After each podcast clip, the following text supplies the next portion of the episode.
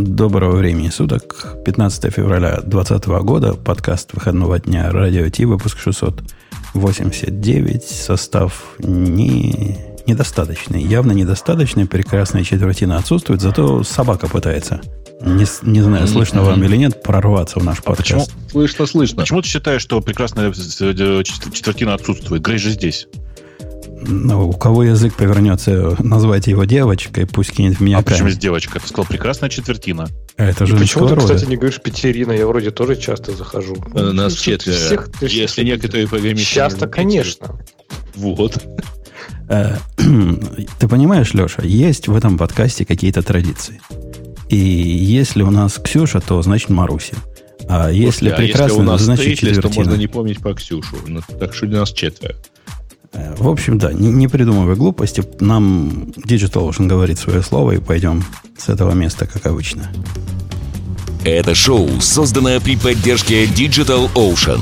Digital Ocean – любимый облачный хостинг разработчиков. Запустите свой облачный сервер в одном из дата-центров, расположенных в Нью-Йорке, Сан-Франциско, Бангалоре, Амстердаме, Франкфурте, Лондоне, Торонто и Сингапуре. И управляйте им с помощью простой, интуитивно понятной панели управления или воспользуйтесь мощным API. Начните прямо сейчас. Перейдите на dot.co slash radio t и получите 100 долларов для использования в течение 60 дней. Так и хочется перейти и получить свое. Но ведь не да. дадут, скажут, мы тебе уже достаточно. Слушайте, ну, реально, вот для меня, например, загадка, почему народ а, жалуется, что закончилась эпоха мощного API.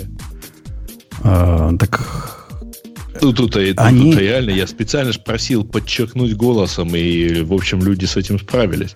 А я думаю, Бобук понимает, почему. Я понимаю. Все, кроме тебя, понимают, почему. Ну?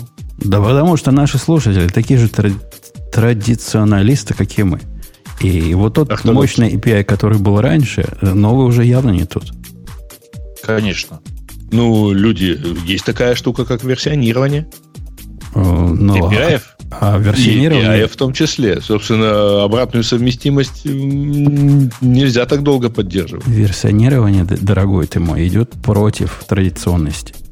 Тут либо одно, либо другое, либо крестик. Ну, ты знаешь, как Бог любит говорить. И никак иначе. Давайте про, про традиционное. Начнем с первой традиционной темы, потому что 25 лет экселленса – произошло у одного продукта, который, если бы Леша статью не читал, он бы не догадался, какому продукту 25 лет и почему Excellence. Я, кстати, долго думал, что за идея такая. Название что-то вот знакомое где-то вот у меня на краю памяти есть. А что такое в упор вообще не помню. Казалось, это, это, это Embark Это, это, это продукт, который язык даже не поворачивается, как, как его местные называют. Ты слышал когда-нибудь, Бобу, как местный наш Дельфи зовут? Delphi? Delphi. Причем им ну, говоришь да, Дельфи, ну, как, как, как по-нашему, как положено.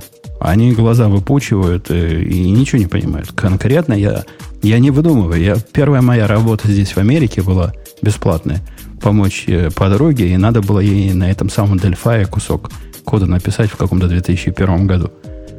И да, и меня привели как эксперта в эту компанию. Я там говорю Дельфи, Дельфи. Они что-то смотрю вообще полное непонимание. А оказалось нельзя так. А ты слыхав, як они наш модем называют? Что, модем, что ли? Модем. Побывал. Ужас. Вот, да, конечно. А может, они, они просто Delphi называют, я понимаешь, как, как такие опытные пользователи. Дельфей. Дельфей. Дельфей в мои годы, Леша, не называли, а в твои вообще Дельфи никакого не было, поскольку молодой ты еще. Но я даже Бобуком... боюсь представить, как они называли турбощи. Да? Мы с Бобуком, поскольку сидим тут давно, с Дельфи знакомые не... Нет, мы не будем его Дельфаем называть. Не, не, не позволим коверкать наше все. Знакомы не понаслышке. Бобок, насколько не понаслышке ты знаком с этим 25-летним продуктом? Э, настолько, что я ликовал, когда вышел... Э, как же он назывался? Моно? Нет, который как, а, C-Builder, когда, когда вышел, помнишь, Жень? А, C-Builder назывался. Помню, это тоже была революция в свое Конечно. время, которая, которая оказалась этим самым, как это, ну, ну, ну, ну да. ничем, пшиком оказалось. Пшиком. C-Builder, мне кажется, был изначально каким-то мертворожденным. Он был очень странным. То есть, вот Слушай, ну там наконец-то был нормальный язык.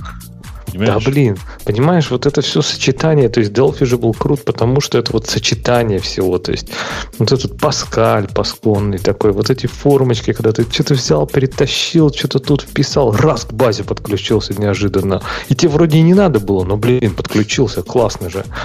И вот это все, знаешь, оно как-то все плюс-плюс, а там какие-то вот эти непонятные закорючки, символы, какие-то... Нет, там слишком сложно все было. То есть Delphi вот была гармония вот этого всего, она как-то сходилась в одной точке, и было прям круто. Он был эстетически прекрасен. Особенно вот шестой Delphi, это просто... Или седьмой. Какой был последний, пока их не купили? Я помню только шестой. По-моему, седь... а нет, седьмой тоже, наверное, был еще у Борланда. Такой а еще потом... квадратненький, такой классненький. Да, да. Подождите, православный Дельфи это Дельфи 3. Какой шестой? Вы, это какой-то уже новояз. Это, это уже какие-то хипстерские ну, движения. Шестой был параллельно с Сибилдером уже. Ну, я и говорю, пацаны настоящие, конечно, на Дельфи третьем писали. И его именно пацаны в моем лице, как настоящий Дельфи понимают. А вот это то шестой, Бобок, это как раз тот самый Дельфай. Чтобы ты понимал, да? Это uh-huh. только для для продвинутых. Не, серьезно говоря, продукт этот был прямо вау. И я не про C, не C-Builder говорю, а про Delphi. И, и прям трудно переоценить его влияние на экосистему в то время, поскольку, напомню вам, с чем он в то время э, конкурировал. Он конкурировал с низкоуровневым API, которым вы могли при помощи какого-нибудь... Э, Visual Studio уже был тогда, да?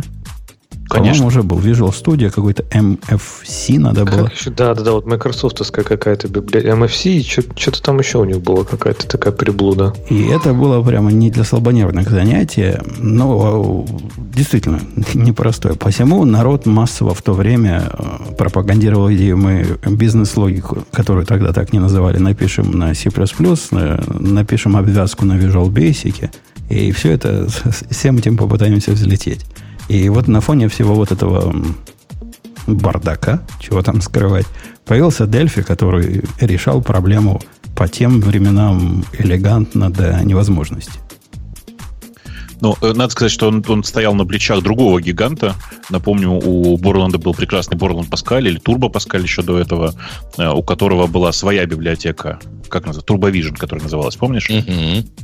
Э, и она тоже была прекрасная. Но потом просто вышла Windows, которая была прекрасная настройка над DOS, если вы помните. И людям пришлось как-то привыкать к этим окнам. И, собственно, Delphi-то вышел в 95 году вместе с Windows. Так ну, вот, в смысле, с Windows 95. Ну да. Ну, с, с экраном, да, этим. Так, потом, ты такую интересную вещь сказал, что я даже, Пончик даже удивился. То есть, получается, в, реально в Штатах кто-то пользовался Delphi. Для меня вот всегда была ассоциация, что Delphi это как-то вот восточный блок, скажем так. То есть вот типа в наши края, где-то, может быть, там в Восточной Европе, но что прям в Штатах кто-то пользовался Delphi. Я думал, там все вот прям были под Microsoft и, и писали там на MFC или что там у них было. А, у меня, у меня, возможно, ошибка выжившего, потому что подруга, которая помогала, раньше писала в Израиле на Delphi. И, может, приехав сюда, и она в эту контору именно потому и попала, что а, она была единственной программисткой в Америке, кто на Delphi умеет писать, и эта контора была единственная, которая пишет на Delphi. Но, серьезно говоря, я встречал несколько раз э, аппендиксы Delphi в разных компаниях, с которыми приходилось работать. Это не такая экзотика, как нам всем кажется. То есть, конечно, экзотика, но на состояние какого-нибудь 2001 года это не было как на Каболе или как на, не знаю, на PL, PL каком-нибудь, или Фортране. Нет, были живые люди, живые программы. И особенно на аутсорсе любили. Вот этот проект, который я чинил, она дописывала, он был аутсорсинговый и не из России или с Восточного блока, а, по-моему, из Индии. То есть индейцы тоже Дельфи уважали. Да нет, нет, у меня много знакомых ребят, которые в, в Штатах писали на Delphi, ну как много там, типа, ну несколько человек точно знаю. Поэтому, конечно, такой, запрос такой точно был. Э, так что это не ошибка выжившего. Все в порядке, просто там, э, ну, их было, наверное, существенно меньше, чем э, тех людей, которые сначала писали под MFC, в смысле под Visual Studio, а потом еще параллельно на Java же все это рисовали. Вообще, вот эти корпоративные интерфейсы, корпоративные программы, их много делали на Delphi внутри корпораций. А, а ты писал вот по, по-настоящему, по-большому, вот, по, вот как, как взрослый на Дельфи? Ты знаешь, меня минула чаша сия, в смысле, что я избегал Паскаля как мог. Эм, у меня, видишь, типа и код на э, на Turbo Pascal тоже был такой. Он как бы там функция открывалась, процедура открывалась, внутри нее ASM писалась, и все. Как бы дальше все пошло. Очень удобно было. А, поэтому прямо на Delphi конкретно я не писал. Э, на C-Builder я пописал какое-то небольшое количество времени и помню весь этот ужас с их э, прекрасными библиотеками, всеми этими бесконечными VCL, э, что там было, OWL, RTL, что там, какие у вас какие еще вы библиотеки можете туда вспомнить? По-моему, оно RTL, RTL с самого начала. То, что в Delphi было, по-моему, это RTL называлось, да? А VCL это потом уже модно стало называться с компонентами. Не, не, висел это изначально было. Это Visual Component Library, это вот эти все да. кнопочки их. Да-да-да, но, по-моему, оно не сразу так. Хотя я, я уже не помню, это был 90 Не, не, по-моему, по-моему оно сразу так называлось. Я, я на нем писал ну, настолько профессионально, Бобок, что ты себе представить не можешь. Вот как, как сейчас я в Go пишу все. Я писал в свое время все на Delphi. Причем не только на основной работе, где именно из-за Delphi я стал большим человеком. Ну вот, ржать будете, но я был тот, кто принес э, прототип на Дельфи в проект, который загинался от невозможности правильно соединить э, не ActiveX, а как тогда VBX, как для Visual Basic. WebEx, ага. Web, VBX. Да, VBX. VBX, да. VBX невозможно было соединить, когда, с, которые на, на C++ писались, собственно, и пытались потом э, к Visual Basic подключиться все это разваливалось, проект проваливался, а тут я такой красивый раз за, за три дня на Дельфи, который я до этого увидел четыре дня назад, написал прототип, и, и все, и понеслось. Так что я, да. я Дельфи многим обязан. Э, я тут просто сейчас сидел и вспоминал. Нет, у меня был написан маленький-маленький продукт на Delphi. Э, очень, короче, очень простой интерфейс клиентский для управления фаерволом. То есть она ходила на Linux, там был сервер поднят. Ну, короче, все было как у людей. Эм, да. То есть ты Delphi Но... использовал, как, как в современности люди какой-нибудь Qt используют?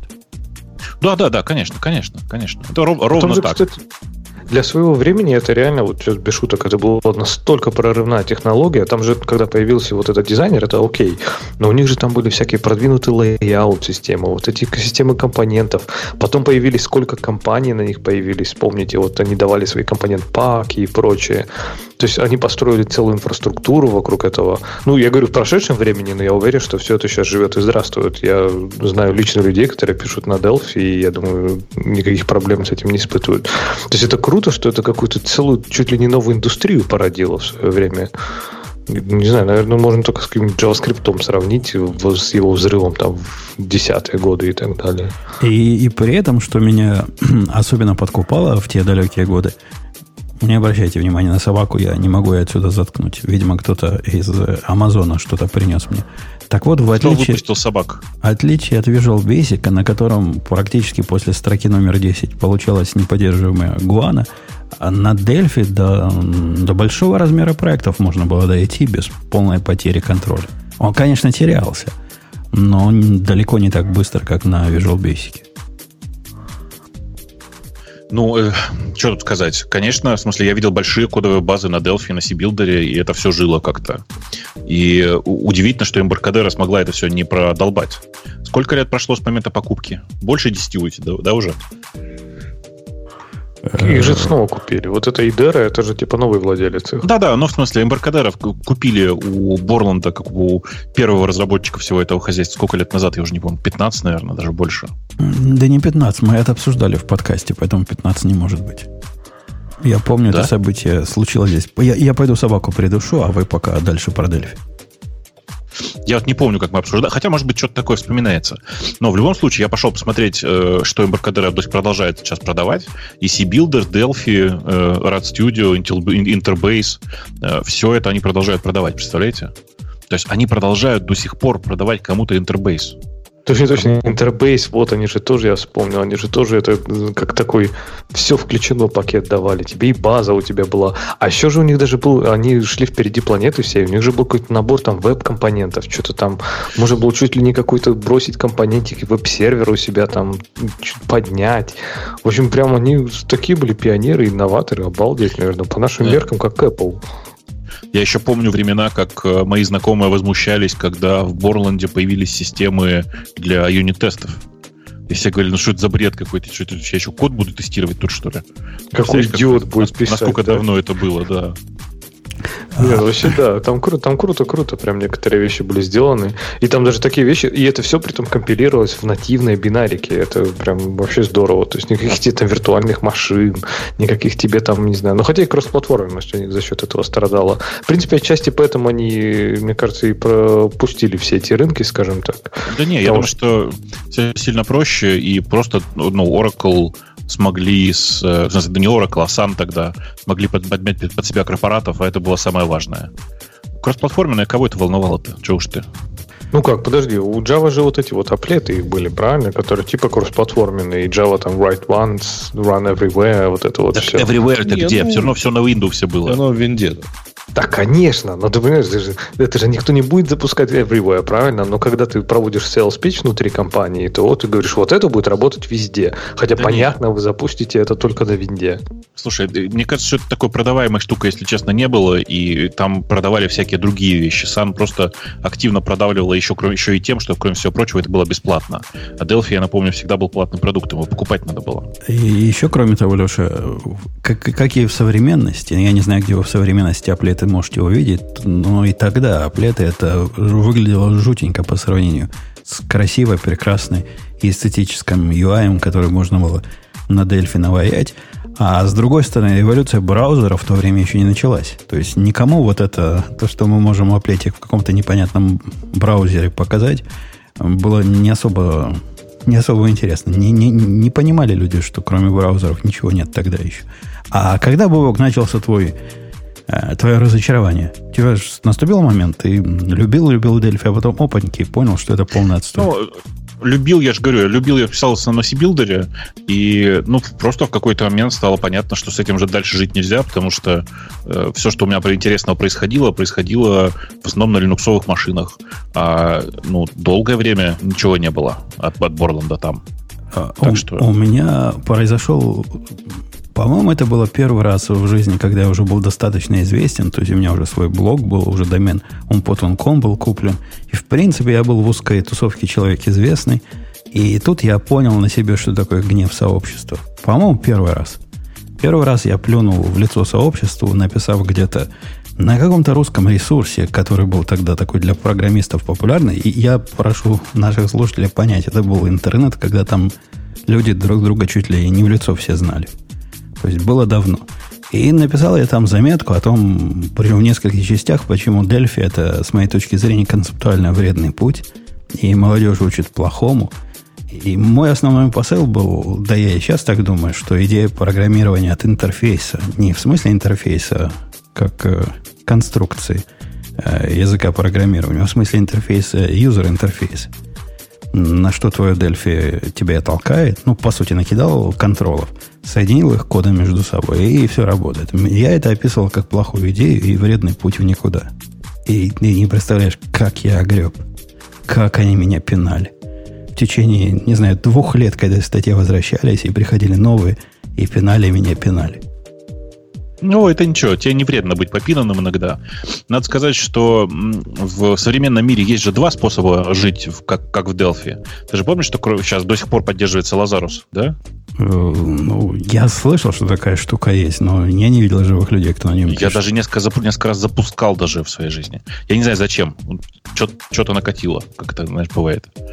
Но Лазарус прям живой до сих пор. И он умеет собирать бинарники для iOS, например, если надо. Если вдруг тебе захочется под iOS что-то написать, и ты хочешь тряхнуть стариной, ты можешь на Open Pascal, не на Object Pascal, а на Free Pascal он у них называется, э, собрать целое приложение, прикинь, под iOS. Э, ну ладно, давайте дальше пойдем в нашей как, ты, как... Скажи, ты не заинтересовался этой богатой темой, да? Я боюсь ответить. Я, я тебе скажу, что нет, а ты скажешь, настоящий бэкэнд-программист должен писать на Delphi программы для iOS. Конечно. Я, конечно. Я, я не хочу подставляться теперь просто. Ладно, хорошо, увернулся. У нас... Давайте про Java поговорим. Как у вас там на, на, бэкэнде принято? А, а я хотел поговорить в тему других покойников, но если ты настаиваешь на Java, ладно, давай про Java. Мне кажется, что мы от Java хорошо пойдем к другим покойникам. Там прям... Их у нас сегодня много. Да. А, Алексей. Java всех живых. Чего вы тут Вот именно. Начали Поэтому вот не будем мешать. А я, знаешь, открываю просто статью, а там написано null, null pointer exception. Я думаю, ну все, померла, так померла. Нет, это, не, ты не понял. Не null pointer exception от самой Java. Но вообще, я так понимаю, что мы говорим про статью, что ждать от Java в, 20, в 2020 году. И вообще, вот я, я, наверное, помню, когда мы обсуждали даже, когда Oracle переходил только на вот этот полугодовой цикл релизов, и сколько было вот этих сомнений, и до сих пор, наверное, есть у многих сомнения, там еще менялись лицензирования, менялся цикл релизов, и все говорили, да как это все, вообще мы с этим будем жить? Да до этого эта Java выходила раз в 20 лет, и так было удобно, что можно никогда не обновлять свои приложения. А мне кажется, вот это полугодовой релиз, это просто лучшее, что в принципе случалось с Java за там 20 лет с момента появления лямбд, которые сделаны криво, поэтому не считаются. Поэтому, наверное, вообще вот Марк Рейнольдс только в этом молодец, что он перевел на полгода, и мы говорим реально, что может появиться нового в 2020 году в Java. Потому что еще там 4 года назад ответ был «да ничего». Слушай, а что Рейнольдс сделал? Ну, кроме того, что сыграл Дэдпула.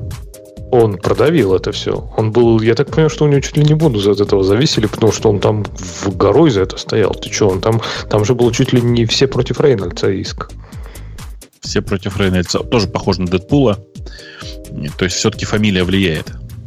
Ну, Марк Рейнольдс, конечно, все-таки. Да, да, я понимаю, да, не Рейнольдс. Другой Рейнольдс. Но, может быть, он, в принципе, с Дэдпулом как-то был связан. Э, я думаю, что да. Объектов. Доложи нам, доложи нам по пунктам, что завезут вот. в 14 Java.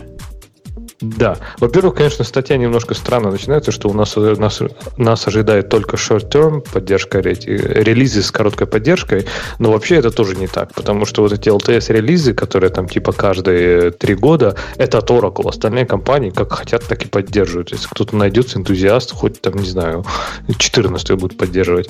Так вот, первое, что нас ждет, это, конечно, нас ждет 14 э, Java, которая, я так понимаю, выходит в марте. И там уже более, ну, понятно, что уже специфич есть, то есть уже, по-моему, уже даже релиз кандидаты выходят, и там уже даже там прям куча всего классного. Конечно, вот то, с чего Бобук ты начал, это null pointer exception. То есть сколько, сколько раз вы рвали волосы на себе и думали, где же, где же вот в этой цепочке вызовов у меня null pointer, а? Ну, наверняка много.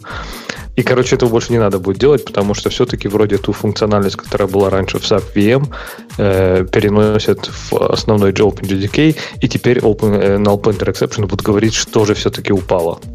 Вы так же рады, как я. Всего 25 лет прошло. 25, да? Ну, как, Java какого года? Она примерно как, как, э, как и Delphi возрастом, я предполагаю. Я думаю, что да, примерно да, тоже. Вообще ну, удивительно, да, насколько 95-й год великий. Вы понимаете, сколько всего произошло в IT в 95-м году? Просто жесть. В смысле, и Винда, и Delphi, и Java стартовали, как стартовало. Это же, представляете, какой, какой масштабный год? И хорошего, и плохого, скажем так, много всего случилось. Ты плохого ну, да, и Винда, и Delphi, и Java. Э, я, я, я смотрю, э, Леша, на, на их первый пункт, который pattern matching называется у них. Он такой какой-то стрёмненький, такой очень джавовский. Почему? Ну, вот я... Не, на... Это просто практически это смарткасты. Как если э, те, кто в Kotlin на это смотрели, то это как смарткасты в Kotlin, это вот то же самое будет в Java. То есть, если instance of возвращает true, то, скорее всего, безо... ну, не скорее всего, то безопасно далее в функции, например, использовать эту переменную как string, например. Ну, как вот тот тип, которому мы instanceof сделали. Окей. Э, я бы не назвал это уж pattern matching ом, но это такое явное преобразование, но неважно. Они называют это... А что за packaging это, tool? Это, это вообще не, не паттерн, не pattern matching. То есть я не знаю, почему они его так назвали странно, действительно. Это, по сути, вот smart cast ы. То есть как только ты говоришь что-то, что-то instanceof типа, то ты можешь это что-то, что-то использовать как это тип полноценный. У тебя там IDE будет, скорее всего, подсказывать, и уже и компилятор не будет ругаться. Ну, то есть он автоматически это скастует куда надо. Э, ну, я, в общем, против имплисит преобразований, но есть любители. А что такое packaging tool? Это, это вообще про что? Что, что во что будем пакетить? А это чтобы э, свои приложения на Java можно было запаковать в, я так понимаю, в MSI для Windows, в DEP для там, или RPI, не знаю, для Linux, ну и, соответственно, в э, пакеты для macOS. То есть, ну, по сути, тулза для дистрибуции Java приложений. Ну, как-то половинное решение. Если же вы хотите дистрибьютор приложение делать, компилируйте в бинарную платформу, в которой все будет сразу бинарник. Ну, такой, который... такой тоже есть. Э, но это пока еще такая, не скажем, не экспериментальная, но не мейнстримная все-таки виртуальная машина. Это Graal VM с их с нативным пакетингом. И там, да, можно будет скомпилировать все в один нативный бинарик для платформы и потом просто запускать без всяких зависимостей, без всего. А это именно, чтобы тебе, я так понимаю, упаковать. Я туда не смотрел, честно. Я так понимаю, что идея в том, что он тебе возьмет нужные модули от JVM, запакует это все в какой-то типа самоустанавливающийся, самораспаковывающийся файл, но по сути он все равно принесет JVM, то есть со всеми там джитами, коллекторами и так далее. Ну да, магии что-то не будет особой. А вот что касается то, что они называют рекордс, и скорее всего речь идет про стракты или дата объекты, да, они просто пытаются быть модными и молодежными, как, и, да. как в функциональных объектах, в функциональных языках называться рекордсами. Ну, это да, по сути, просто дата-классы. Опять же, если это смотреть на Kotlin, то это классы, у которых автоматически будет генерироваться набор пропертей, которым будут генериться геттеры и сеттеры. Они бы лучше избавились от геттеров и сеттеров, и большинство народа это бы избав... вообще без проблем бы устроило.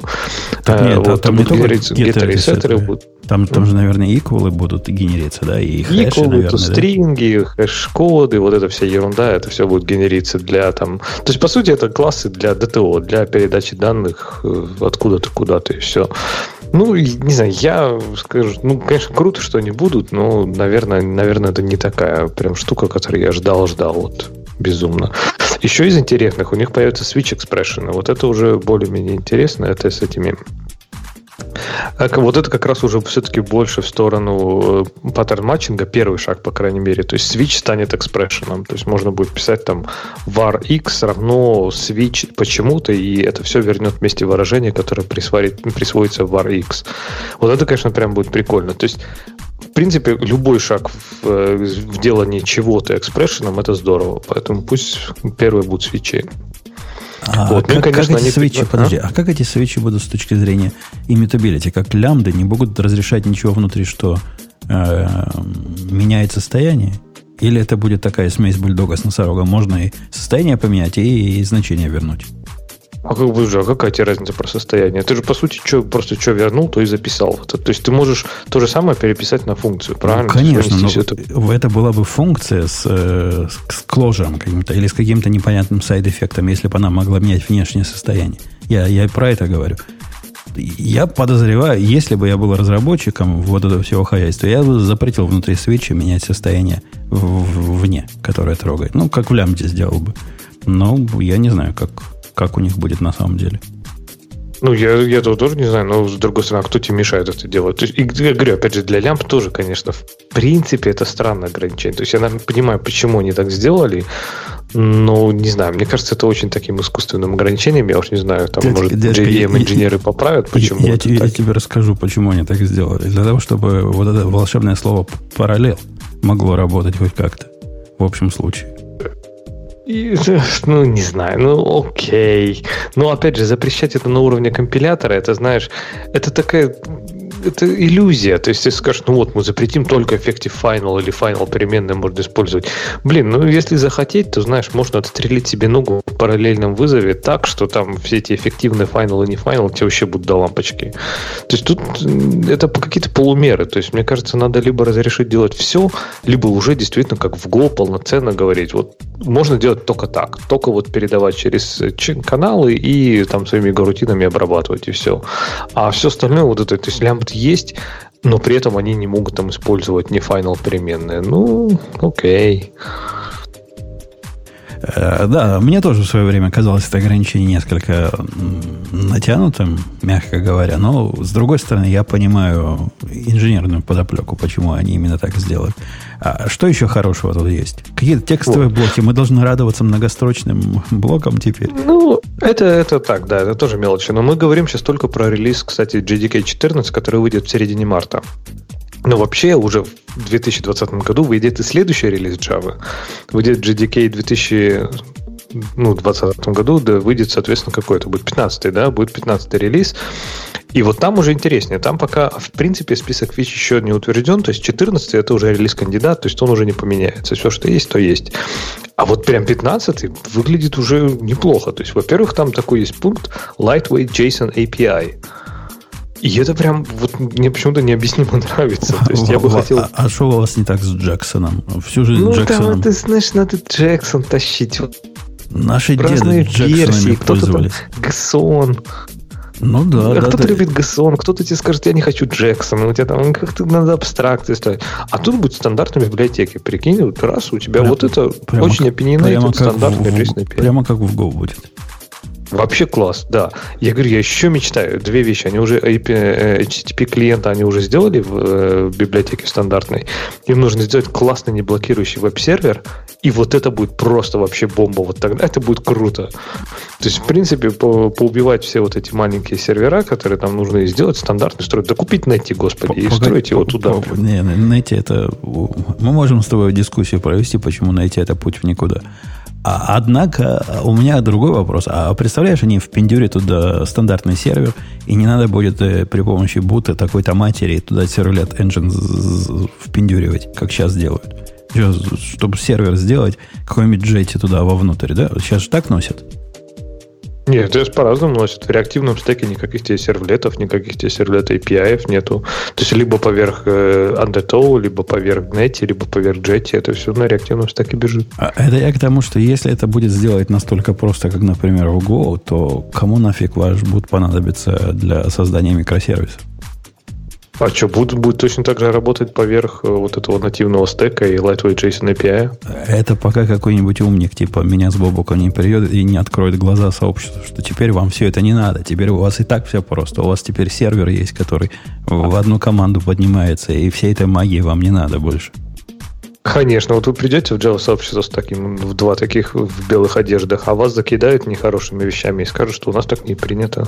Не, ну опять же, у Boot это же не только абстракция над сервером, правильно? Это абстракция над очень многими вещами, поэтому, ну окей, сервер будет встроенным. Ну, это, это такой маленький компонент там, что, в принципе, я мне кажется, большинство не заметит. А я, кстати, смотрел на современное состояние. Тут недавно мне приносили не то, что на ревью, а на консультацию вот этот проект э, хипстеров, который на Буте написан. И я, я поглядел, как хипстеры пишут э, микросервисы на, на спринге, ну, на Spring Boot. Так вот, я тебе, Леша, говорю, они там просто не знают, что, что к базе данных можно иначе доступаться, чем они доступаются при помощи всей вот этой магии. И не знают, что можно арест контроллера иначе писать. Если бы они это знали, вот это все бы им не нужно было вообще никак. То есть нет... Сейчас JJ хипстер имеешь в виду, да, наверное, какой-нибудь? Не, я имею в виду хипстеры, да и хипстеры настоящие, которые вот это все пишут, потому что иначе не умеют. Ну да, и J хипстер им подойдет вполне.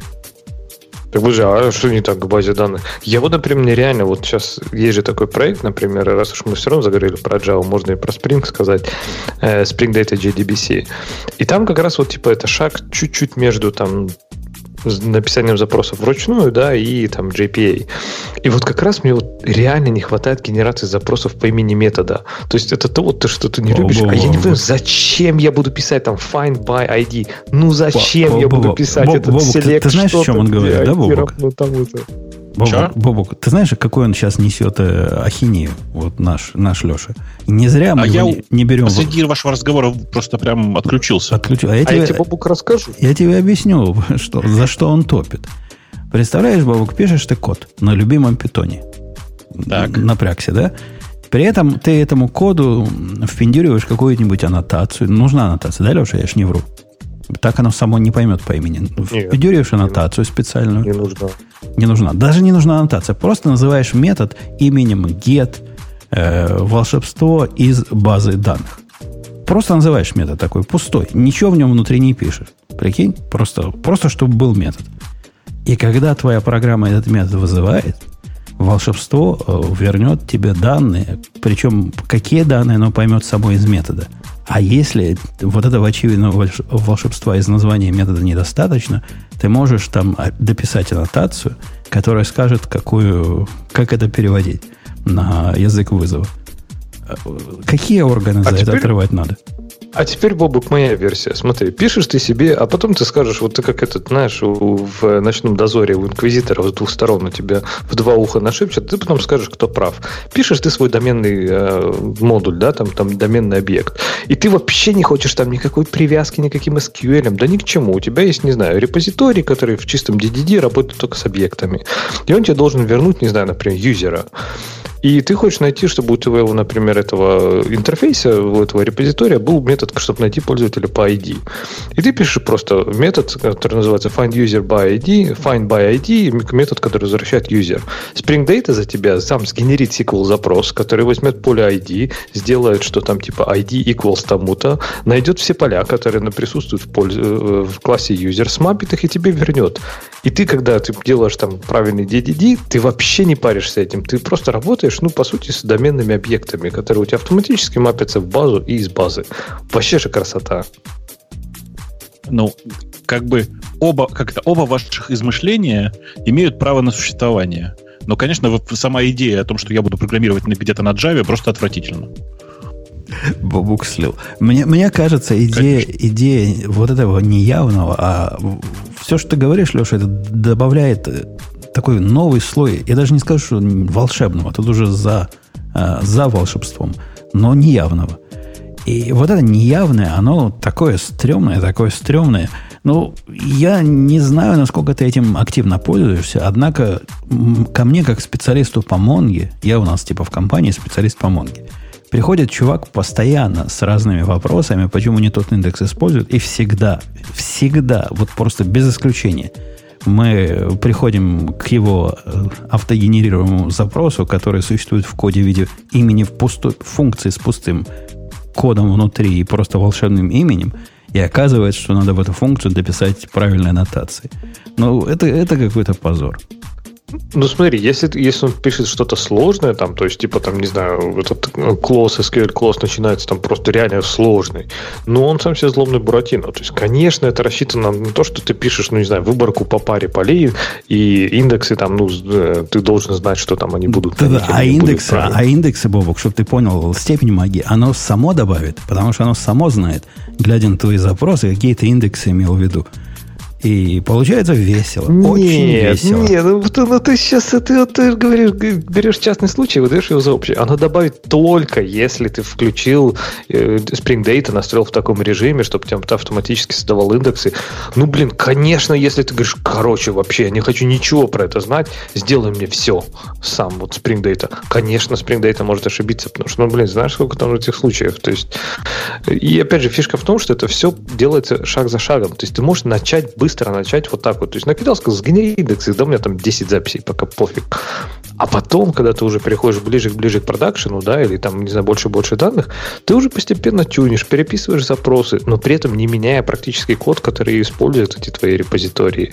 А если там твой разработчик э, просто идет all-in, не понимая, как это работает, ну да, он может себе сделать, может себе навредить. Так тоже можно со Spring Data. Я а подтверждаю. У меня, у меня Бобок, есть эротический эротическая тема, чтобы тебя разбудить. Прямо эротическая? Прямо, я не знаю, эротическая. Не, Давай. не эротическая, она, она отвратительна, ну, она отвратительна, но сексуальна, с другой стороны. Ну, ты знаешь, как это бывает. А, речь идет о... Как это перевести даже на русский язык? Мой коллега это назвал а, обязательное изнасилование. Или безусловное изнасилование. Я, я на русский перевожу его. Э, типа mandated rape. У нас, у нас э, в нашей индустрии, наша индустрия вот этих, э, вот этих отчетов Изнасилований. И, и, и всего прочего, она такая, ну, заскорузлая. У нас какая-нибудь регуляция есть, там, 95-го года, и все ее используют. А в этом, в этом тысячелетии, в этом десятилетии, я бы даже сказал, дорвались до дела регуляции хипстеры. И, да, и конкретно дорвались. Они написали новую регуляцию, которую индустрия понять не могла. Настолько не могла, что они в виде... А они там модные попросили, говорят, мы хотим, чтобы не вот эти ваши файлики отдавались, а мы хотим настоящий модный XML брать. Ну, такие хипстеры немножко с задержкой в развитии. Или задержкой лет на 15. Да-да-да, XML хотим, а из XML, значит, и параллельно еще PDF. И в виде референс-тула они приложили свою библиотеку и свою программу, которая умеет брать XML, XSD, и из него рендерить PDF. Ну, представьте, да, вы все, все это, да, представили. До позавчерашнего дня это было опциональная, опциональная тулза такая. Ну вот, вы, дорогие вендоры, посмотрите, как мы это делаем, и делайте так же. А с позавчера они поменяли свое мнение. Они сказали, наш, наш JavaScript библиотека так хороша, так хороша. Она так прекрасна. Теперь у вас нет выбора. Что бы вы там ни делали, выбросьте все, что вы делаете, и обязательно стройте отчеты только нашей библиотекой. Это требуется теперь законодательной инициативой. То есть, это вот серьезно, понимаешь? Они серьезно говорят, ты хочешь, не хочешь, но PDF-отчеты строишь на стороне клиента, с одной стороны, а с другой стороны, при с помощью использования этой библиотеки. Как тебе заход? Ну, понятный заход, что. А когда я глядел на этот заход, я натолкнулся на интересный мир open source, который делается государством. Есть такая лицензия, я уверен, ты не в курсе, есть лицензия государственного open source, которая, как положено всему государственному, она не, не как у людей, там, MIT, там, какой-нибудь GPL, ничего подобного. Оно положение номера раз, два, три, под пункт 75, там, пункт номер 13. И вот это, если вот это в коде написано, то это означает, что код, он в паблик domain находится. Но так туманно, мнение общества разделено по этому поводу. Я пытался сильно понять, насколько безопасно взять их код и впендюрить в нашу систему, с одной стороны, а с другой стороны, могу ли я этот код менять и как я могу его менять. Ну, вы представляете, они заставляют меня вставить свой код в свое приложение, по большому счету.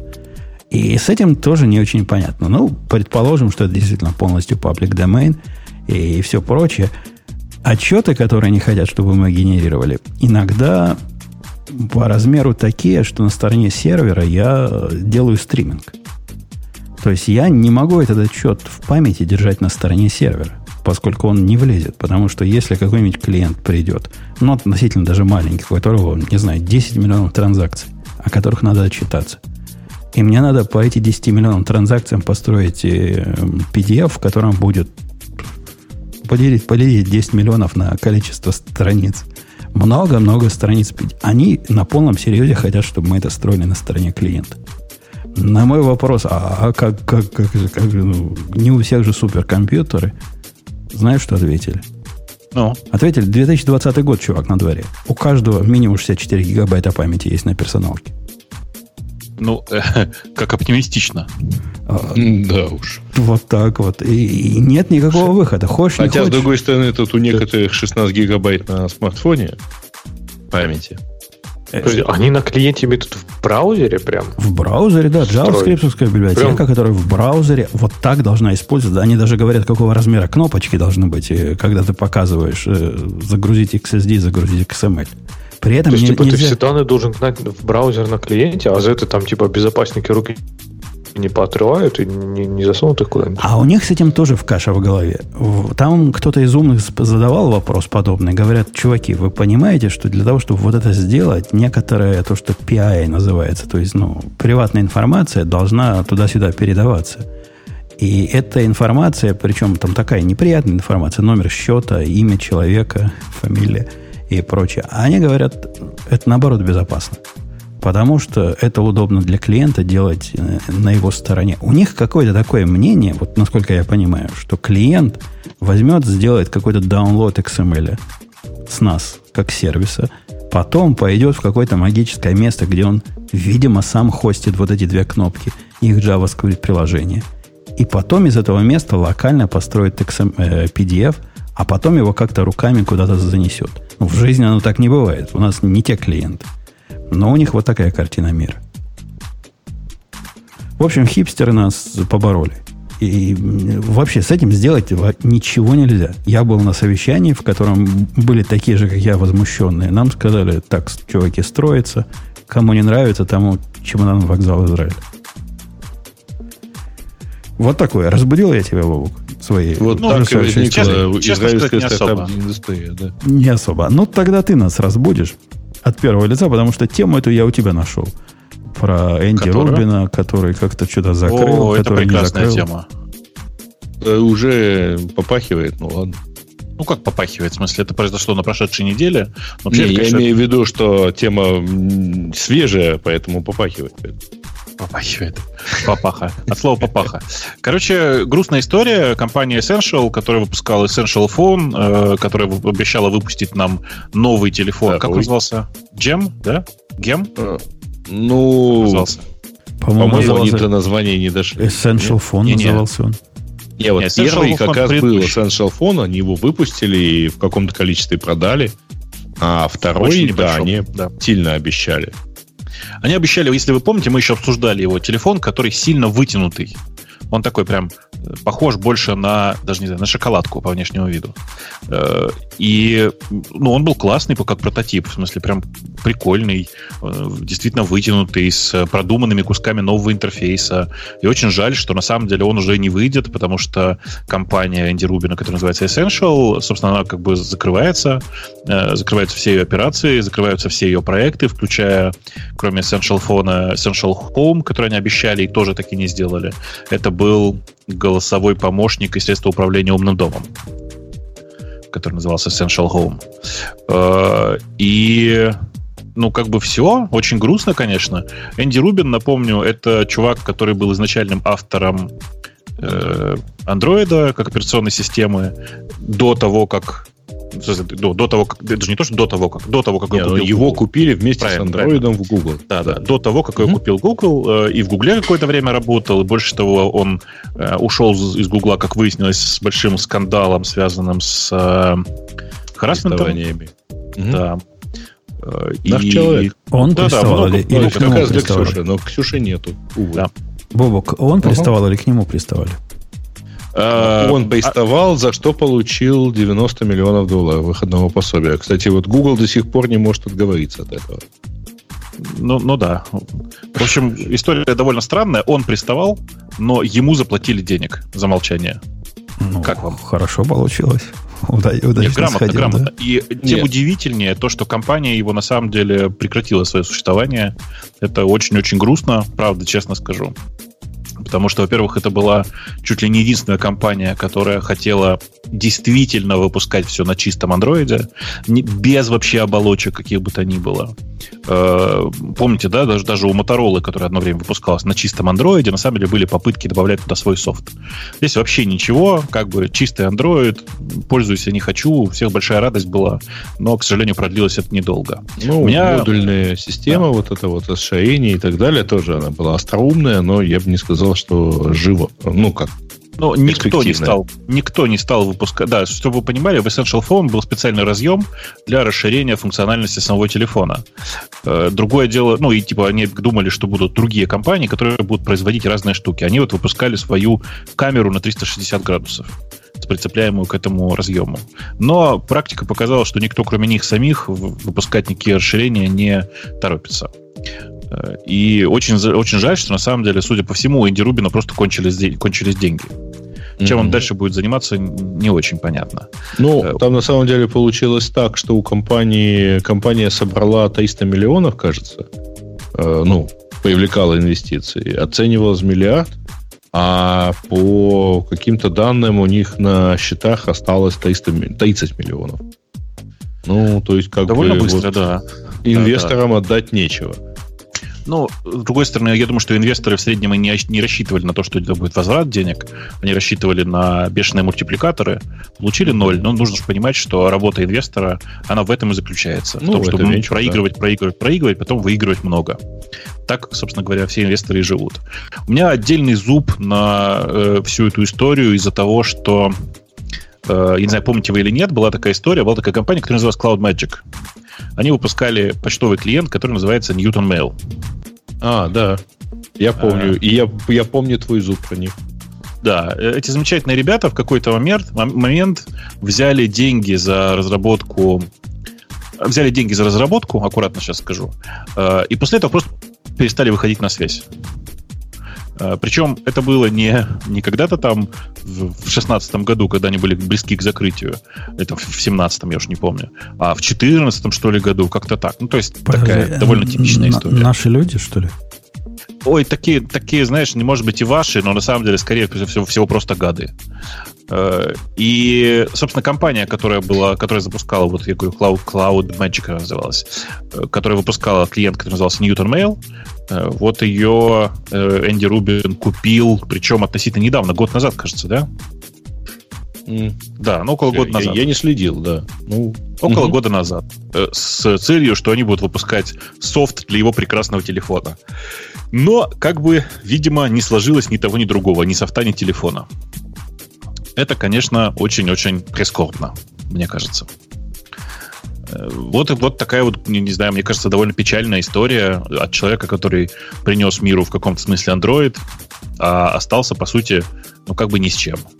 При этом повторюсь еще раз, их вот телефон, который они собирались выпускать, вот этот вот, который такой вытянутый, мне кажется, что он классный до сих пор, и, ну, идея очень классная. Э, он, Энди Рубин, кроме андроида, принес в этот мир еще одну очень важную штуку, про которую все забывают. Essential Phone был первым телефоном с бровью. До него никто не решался на такое. Они просто взяли и запилили и сказали, ну, норм, так будет нормально. Поэтому, ну, конечно. Слушай, да. их просто никто не заметил, как ты понимаешь. На... Я думаю, заметили. Ну, угу. ну, когда ты, я Бобу, думаю, что... Да. Когда Бобу говорил про, про вот этот клиент почтовый, который позволил себе, команда, которая ну. позволила себе, а ты меня знаешь, на какую мысль натолкнул? Вчера вышла новая версия клиента или позавчера AirMail который был версия 3, теперь стал версией 4. И до версии 4 он был пристойный обычный клиент. То есть ты ходил на... Стандартный хреновый клиент под Gmail, ага. Не-не, он был не под Gmail клиент, он был обычный клиент, который и под Gmail тоже, и можно было и другие аккаунты подключать. Нормальный был клиент. То есть в виде альтернативы Mail App, если вы, как я, хотите разделять свои яйца разными корзинами, было самое оно. Я лучше ничего не нашел.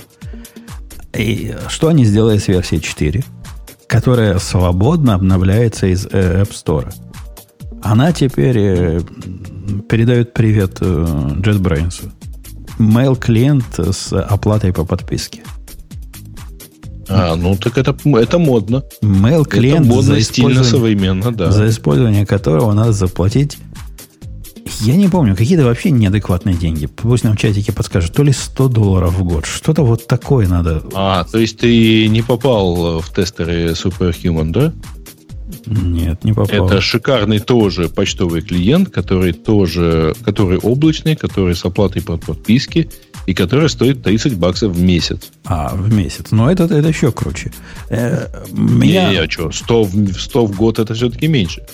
Конечно, а, я, я говорю еще круче. Еще круче, да, да, извини, да, да, да. Мне, я не против, чтобы деньги за, за разработчик получал, я даже за. Однако разработчики email клиента, ну вы понимаете, разработчики email клиента хочет столько же денег, сколько в принципе за весь пакет ID я плачу. Ну, там я 150 Слушай, долларов в год плачу. Но ты мне другое скажи. Ты сам Superhuman-то попробовал? Нет, я, я первый раз, по-моему, о нем услышал. От Грея. Не, и что. я зашел, посмотрел, что это опять облачное все, и надо все к ним туда закачать. И больше и... всего она работает только с Gmail. Uh, да. И, в общем, на этом... Да, и, ну и следующим сообщением было, вы, вы знаете, вообще это будет платно. Я понял, что я не готов. Тем oh. более, что есть, э, извиняюсь за шовинизм и, э, так сказать, местечковый патриотизм, есть шикарный Spark, который да мне в, просто в, вот супер нравится. Во-первых, он не шикарный совсем. То есть, ну, от слова вообще не шикарный. Во-вторых, по-моему, на него ты, Бобу, говорил, что он держит у себя всю нашу почту. Ну нет, он пропускает через себя всю нашу почту. А пропускает через себя. себя. Не, не, не, подожди. держит, он... мы не знаем. Не, не, подожди, он не держит у себя, не пропускает через себя. Вы пропускаете через себя. один. Нет, Spark пропускает через себя всю твою почту. Еще раз, смотри, есть очень простые правила. Он держит логин и пароль от твоего имапного ящика у mm-hmm. себя на сервере. Очень просто понять, как это, что это, что это именно так. Как Не, ну по-твоему? Это так, потому что э, когда ты запускаешь новый инстанс этого спарка, ты указываешь этот ну, один из логинов, и тебе подтягиваются остальные. Не, не, не, там, я, там, нет, там не так, ерунда. там, там круче. Когда ты указываешь этот... Я, я вчера ведь попробовал его на тестовом аккаунте. Надо внимательно просто, Грей, смотреть, какие он разрешения просит доступа к твоему Gmail. Он же просит, ну, решительно все. Ему надо возможность удалять имейлы из твоего аккаунта. Ему надо возможность... Слушай, он, ну он это хочет... почтовый клиент вообще-то. У тебя э... MailUp то же самое просит. Погоди. Да, но MailUp я верю, а этому нет. Это, во-первых. А, во-вторых... А, ну, слушай, если ну. что, я тебе могу повести э, авторов, так сказать. Хочешь в мешке, Авторов хочешь. не надо приводить. Авторы уже отвечали один раз, что да, они продают эту информацию. Так как клиент бесплатный, они продают информацию об твоих интересах third-party companies. Они это уже официально отвечали. Ничего такого здесь нет. Ты за ты этим расплачиваешься за клиента. Они выпускают бесплатное приложение. Как, по-твоему, они зарабатывают? А, отсюда, отсюда вопрос, мальчики и девочки. А куда христианину податься? Неужели в постбокс какой-то идти? Который честный email клиент, но страшный при Тебе для десктопа? Это же Thunderbird, да. Ну да, для десктопа. Жень, тебе для десктопа? Да. А ты так и не попробовал Mail, MailMate, да? Не, ну он, если этот не страшный, то MailMate, ну, ну, это конкретно просто вырви глаз. Слушай, а давайте на мат все перейдем, а? Куда? Куда перейдем? На мат все перейдем. На мат? Э, да-да, а потом будем запикивать, да, отдельно, за деньги. Да. Короче, терминал-то у всех есть. Жень, а что тебе так не нравится-то? Ну, в смысле, он, конечно, безусловно, эстетический и довольно странный, но он супер расширяемый, в нем можно настроить все, ты можешь в нем придумать такие кейбинды, как тебе хочется, и, ну, он просто работает.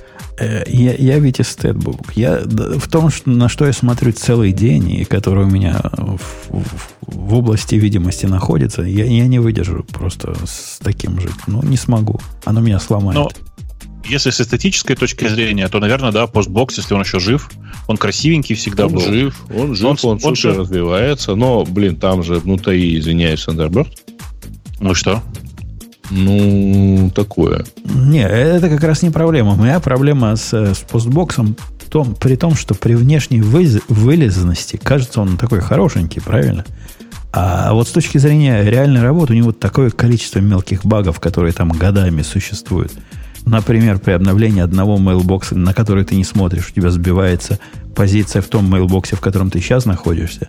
Переключение между вот этими э, лейблами, я не знаю, как это называется, то, что вверху у них там есть, приводит к потере позиции, где ты был до этого. Вот эти вещи меня дико раздражают в, в подобных программах.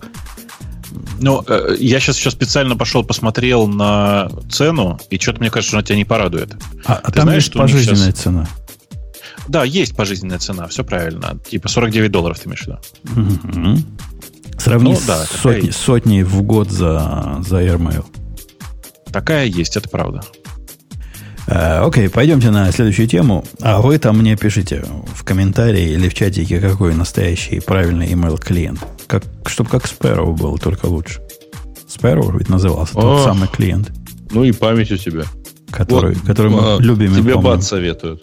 Бата на маке. Как же я его на маке?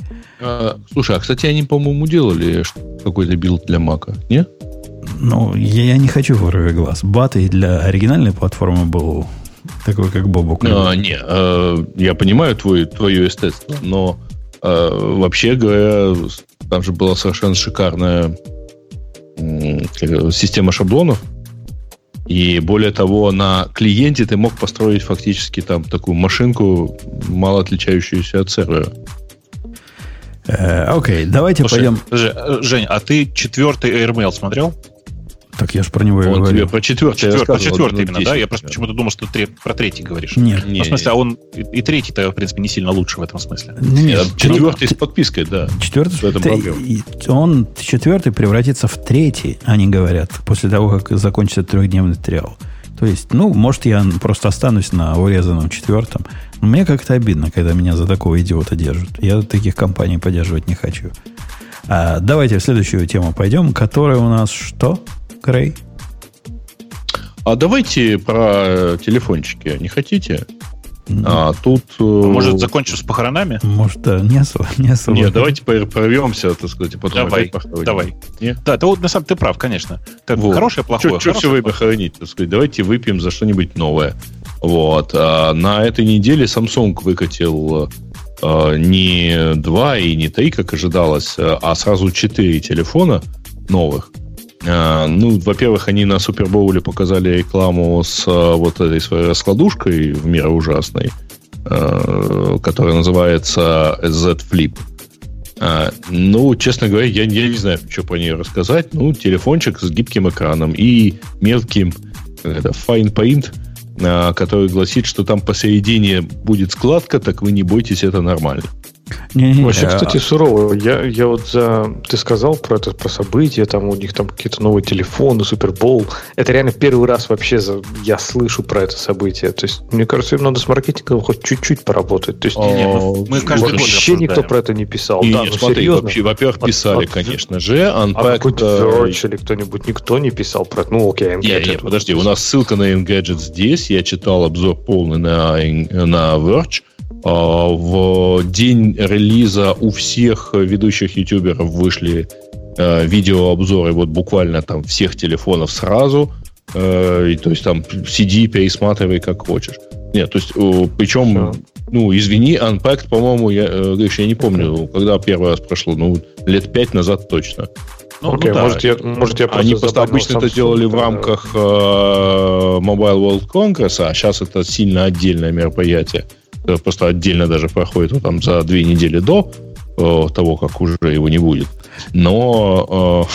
Э, Леша, а, если значит, ты хотя бы раз У меня видел... нехорошее, нехорошее ощущение, что мы с Лешей в прошлый раз уже обсуждали вопрос о том, что им нужен как-то маркетинг получше. Причем ровно про Unpacked.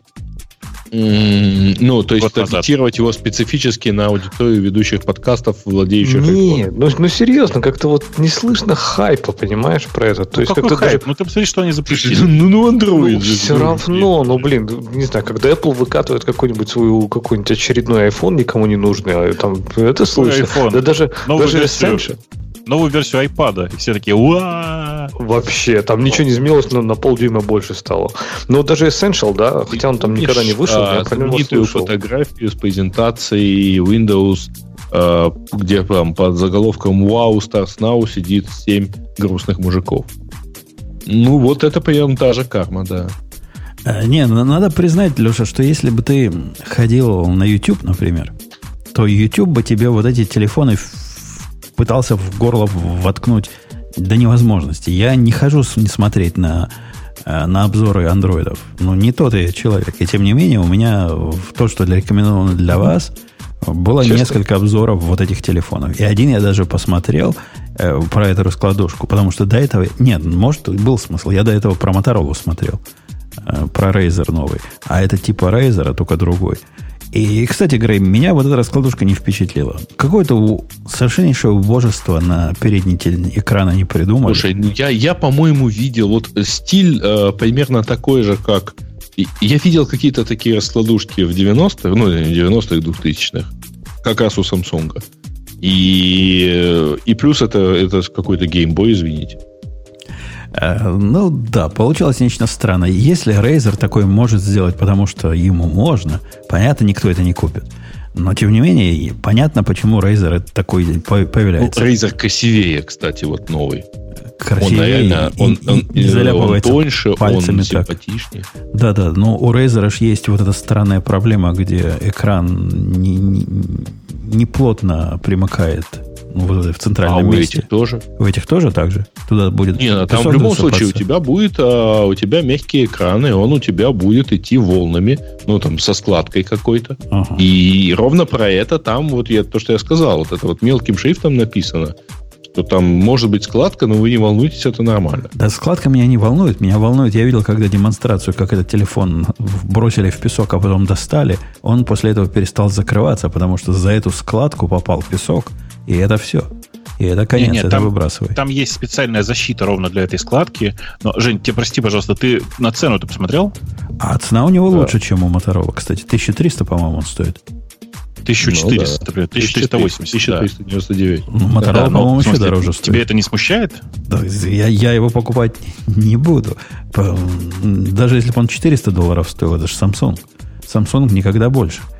Но Давайте Вообще... лучше на более вменяемые телефоны, потому что они представили целых три телефона S20. И, кстати, я сильно удивлен, про самые там мощные из них не было утечек, потому что про то, что они будут называться S20 вместо S11, потому что предыдущий назывался S10, И про то, что это будет S20 и S20 Plus, это все было, поня- было известно. А вот S20 Ultra это прямо новая, так сказать, э, штука, но так это для понимания. Он, э, у него экран 6,9 дюйма, что больше, чем нынешняя модель э, Galaxy Note вот, вот последний Galaxy Note, который считается фаблетом, который с, э, со специальным там пенсилом. Подожди, ну, это же давно ведь так. В смысле, у них всегда самый большой телефон, который в линейке обычных S, э, больше, чем Galaxy Note. Не, оно всегда... Оно, ну, не, не, не, не, подожди.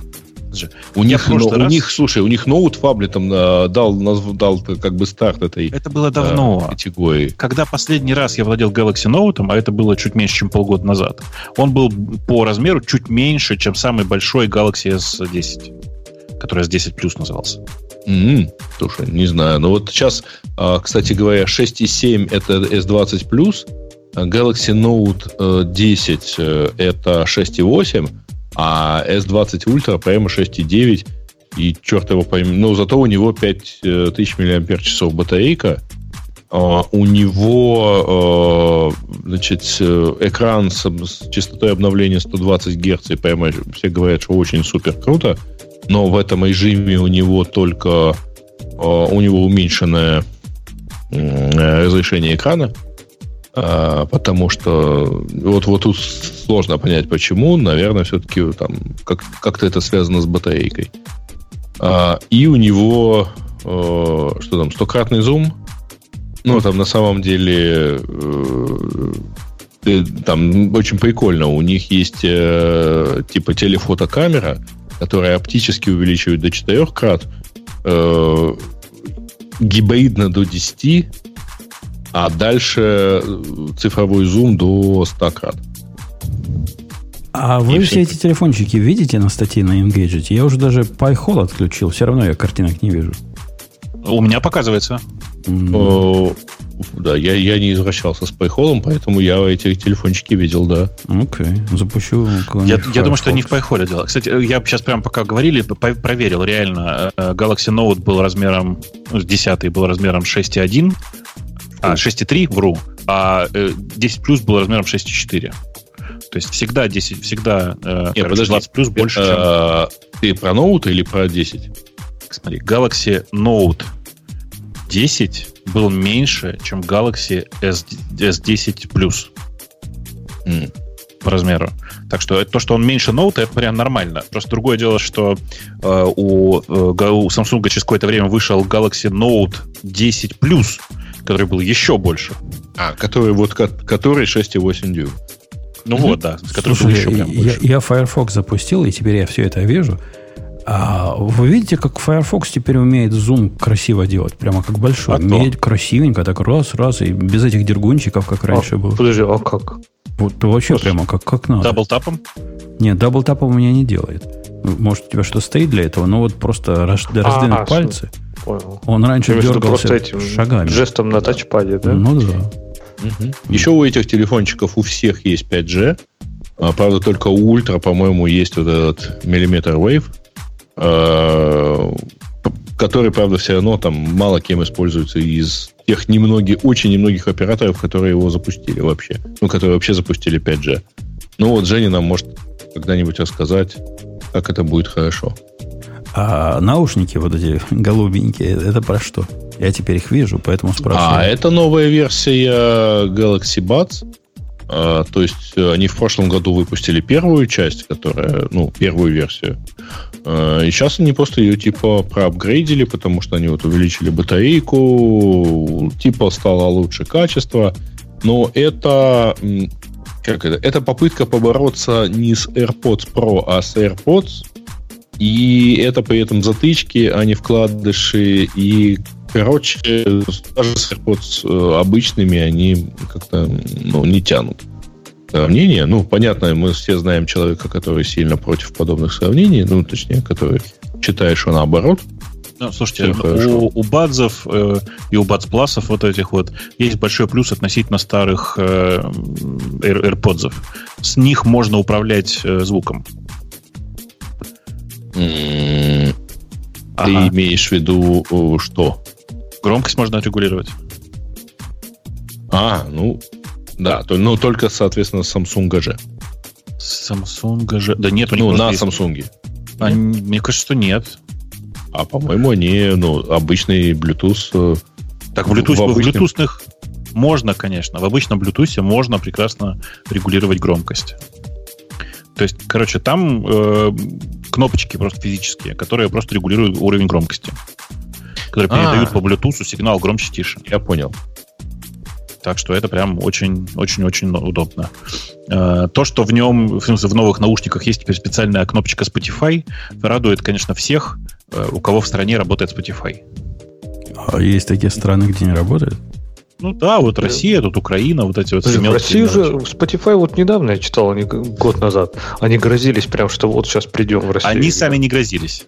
Вот именно. Все грозились, что вот Хорошо, они я читал придут. где-то новость на каком-то сайте, что Spotify вот-вот придут в Россию. Это разве не авторитетный источник? Слушай, э, по ИВК, если ты уже ходишь читать что-нибудь там в новостях по-русски, ну, на русском языке, там, или, не дай бог, на украинском, то привыкай э, к тому, что ты встретишь там, например, э, возможно, э, выйдут э, там Spotify, возможно, выйдет в такую-то страну. Так сказать, а возможно и не выйдут, потому что там откровения эксперта, которые считают, что, наверное, могут выйти. Э, окей. Okay. Я теперь, Леша, понимаю, почему темы вот про этот Samsung такие вот такие. Ну, Потом уже даже рассказать нечего. Да, да? Даже Грей, который хотел по этому поводу что-то сказать, и, ну, что это? Нет, это... ну, слушайте, а на самом деле это интересно, потому что интересно сравнивать, что э, ну, чем нужно ответить, например, там, iPhone, ну, Apple, э, чтобы э, вот как-то выглядеть достойно на уровне Galaxy. Потому что мне очень понравилась фраза, по-моему, на Verge э, про Samsung, вот, вот про эти что они типа э, exercise of excessives. Ну, то есть, вот, как бы упражнение на превосходную тему такую. Вот, чтобы туда напихать еще по максимуму, чтобы было совсем круто. То есть ты сейчас серьезно сказал про что, чем Apple нужно ответить для, на, сам, на презентацию Samsung? А, смотри, на самом деле в прошлом Samsung. году пришлось, э, Леш, э, в прошлом году, когда те начали абсолютно обоснованно ставить э, широкоугольные камеры в, в телефоны, было понятно, что у Apple она тоже, по идее, должна появиться, потому что, ну, как бы это э, правильное направление развития. А нам в чатике справедливо, наверное, Виктор говорит, что вы ими не пользуетесь, поэтому вам и сказать нечего, особенно хорошего. Возможно, но когда я пользовался самсунговскими телевизорами, мне тоже не было ничего хорошего сказать про их телевизоры. Я подозреваю, я бы и про телефоны также рассказывал, если бы, даже если бы ими пользовался. Давайте... Я, я что-то не понимаю, а что за поклеп? Я пользовался самсунговскими, самсунговскими шаомовскими телефонами полтора года. Вот закончил буквально несколько месяцев назад. Что за поклеп? Я все хорошо знаю. А, Приходите, я, я вам все расскажу я про лет, то, какое я лет, 6, я лет 6 назад пользовался самсунговским телефоном. Это считается? Нет, больше 7 ну, я пользовался недавно, поэтому, видишь, мой опыт как бы относительно релевантен. Твое кунг-фу сильнее? Я думаю, я думаю, ничего не поменялось, Бобук, с тех пор. Слушай, ну... А, знаете, я вот с точки зрения фоточек, я бы на них посмотрел, но у меня сильно большое подозрение, что все-таки у них там, там же в самой, там вот в этой самой ультре, там же 108 мегапикселей а, камера основная. А, и, кстати, э, Гриш, ты, я не знаю, ты оценил или нет, они же все умеют снимать 8К. Э, только 5 минут. Э, ну, при этом, да, и только на телефотокамеру все, кроме ультра, потому что ну, тебе для телефотокамеры нужно минимум там 35 мегапикселей. Иначе у тебя 8К не, не рождается чисто физически. Вот. Но это вот, вот как раз вот иллюстрация про э, исключительность вот такую вот какие-то, из, избыточность, потому что, ну, 8К а, ну, давайте так, минута съемок на 8К это гигабайт. Вот вы 5 минут поснимали, у вас 5 гигабайт памяти. Просто память заканчивается. Так вот, Грей, я сейчас со стыка Так ее еще усп... надо успеть записать, а потом что ты с ней будешь делать, потому что я вы, мы же помним, да, сколько стоит э, Mac Pro, чтобы обработать 8К. Да, Лехе со стека снять. Со, со стека вот сейчас сниму. Ты говоришь, что вот они там, а, это ultra-wide камера и прочее, там Apple. Да, господи, ну окей, сделали какую-то wide камеру. Да, господи, ну окей, у каких-то хипстеров будут более лучшие фотки. Ну, например, то есть у Samsung, я так смотрю вот на эту, на точечку камер, да, у них, например, до сих пор нет таких фич, как там Face ID и прочее. То есть, или если как есть, то, есть? скорее всего, не, не, картинку они ее распознают, да? То есть это же... Нет, нифига, они разнают, э, конечно, распознают его по глубине. Просто не так, ну, другим способом. Но, тем не менее, конечно же, оно у них все есть. Ты хочешь сказать, они вот прямо умеют вот так вот, как, как да, это? Но нет, они умеют не так. Они, они делают хуже. Там есть свои... Ну, они с S10 влетели а, потому что она позволяла распознавать там с закрытыми глазами, например, даже по, по фотографии покойника и так далее. Как ну, не по фотографии нет, по, по маске покойника, ну да. Ну да. А, еще раз, нет, оно, конечно, работает не так, оно работает иначе. Оно работает не так, как ты привык, что ты навел, посмотрел на экран, и все, оно сработало. Оно, сука, работает по 2, по 2, по 3 секунды иногда, вместо того, чтобы сделать это за, за полсекунды, как это делает Apple. Ну, то есть, типа, э, оно все странное. Оно все странное. Но ну, оно работает, то, безусловно. Как то, что это из разряда, что, не знаю, мне кажется, это не Apple надо отвечать, а Samsung надо догонять. То есть у меня вот тоже в, в то же самое впечатление от всего, что я трогаю, там, не знаю, от Samsung, от телефонов. То есть оно вроде есть, но оно все как-то второсортное. То есть оно вот, не знаю, оно все какое-то не такое. То есть, ну да, там 160 гигапикселей у них камера, но все равно фотки у них будут хуже. Вот я уверен, что у них фотки будут хуже, чем на айфоне. Ну, я не знаю, как это Apple делает. Да Фильтрики нет, там... Они, не, они, ну, слушай, хуже. Хуже это как? Как ты это определяешь? Ты смотришь, и в Инстаграм хочется выложить вот с айфончика. Они... А, это, конечно, да. Это да. Я не знаю, как это Apple делает. Они это делают софтом. Это не аппаратная история. Но конечно, фотки, это, это 100%, фотки с Apple да, сильно да. приятнее. Не, ну, слушай, это тоже точно так же, как, знаешь, я вот... Э, у меня есть и там и Canon, и Panasonic, и Sony, и еще там, ну, там, на Nikon я даже не смотрю, но снимать мне хочется Canon, потому что есть такая там вполне понятная штука под названием э, Color Science, именно Canon Color Science. Ну вот, мне сильнее, гораздо больше нравится картинка, которая делается на камерах Canon и на камерах Apple. А по а поводу, по поводу, на втор... Samsung по поводу второсортного, я вас с ваших тарелочек перевожу на, на другую тему. Догадайтесь, что будет второсортное? И в то же время э, очень политически корректная тема. Бобок? Пойду посмотрю, что там у нас в темах второсортное и при этом очень политически корректное. Java мы уже обсудили, то есть это не оно, да? Нет, нет. Вряд ли про Австралию, да? Политически корректное про Австралию? Ну, про Австралию не знаю быть. даже. Про GitHub. Ну. Это про GitHub. А, GitHub да, выпускает... какой-то э, позор, я так чувствую. GitHub выпустил GH, GH, GH ну. утилитку. И эта утилитка несет за собой много контекстов. Вообще удивительнейшая история. Ты ведь знаешь, Бобок, что у GitHub была командной строки утилитка, которая была официальная гитхабовская, хотя они называли которая... не, не официальным хаб, которая да, была. Да, да, да, которая хаб была. Которая хаб была. И она была написана как и H, да. GH на Go. Но догадайся, что с ней было... Хаб на Go был написан? Не на Ruby? На Go был написан. Он начинался на Ruby, Хорошо. но потом его переписали. Уже давно переписали ага. на Go. Он вот то, что сейчас на Go написано. А почему надо такой же, только ГХ написать? Ну, догадайся.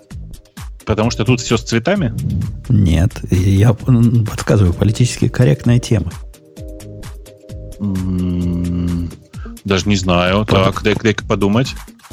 Ну, в смысле, прямо у меня не приходит ничего Потому в голову сходу. что хаб был написан гадом. Одним из кофаундеров, которого потом прогнали за его... Ты понимаешь? Ты... Серьезно? Серьезно. Продукт таких людей не может быть у нас в официальных тулзах. Они это прямо не говорят, но это абсолютно четко ощущается во всем этом диалоге, потому что сейчас вот этот ГХ, он ну, объективно, субъективно, и как хотите, он хуже, чем хаб.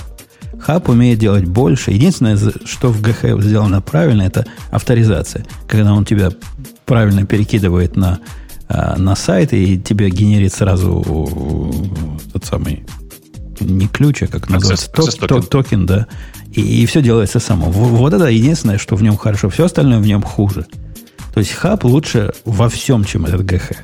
Тем не менее, GH не, не допиливают и даже не упоминают. Вот вообще просто, как не было такого продукта, и не было человека, который его писал. А вот эта поделка вовсю идет, хотя все, что она умеет делать, это у нее есть две подкоманды. Есть команда PR, которая позволяет посмотреть PR, сделать ему чекаут, э, сделать, э, по-моему, view в браузере этому PR. И есть команда issue, которая позволяет подобное делать с, э, с тикетами. Хаб, напомню вам, умел делать гораздо больше, чем все это. Тем не менее, вот это наше все, а про хаб всем забыть. Не было. Не было такого.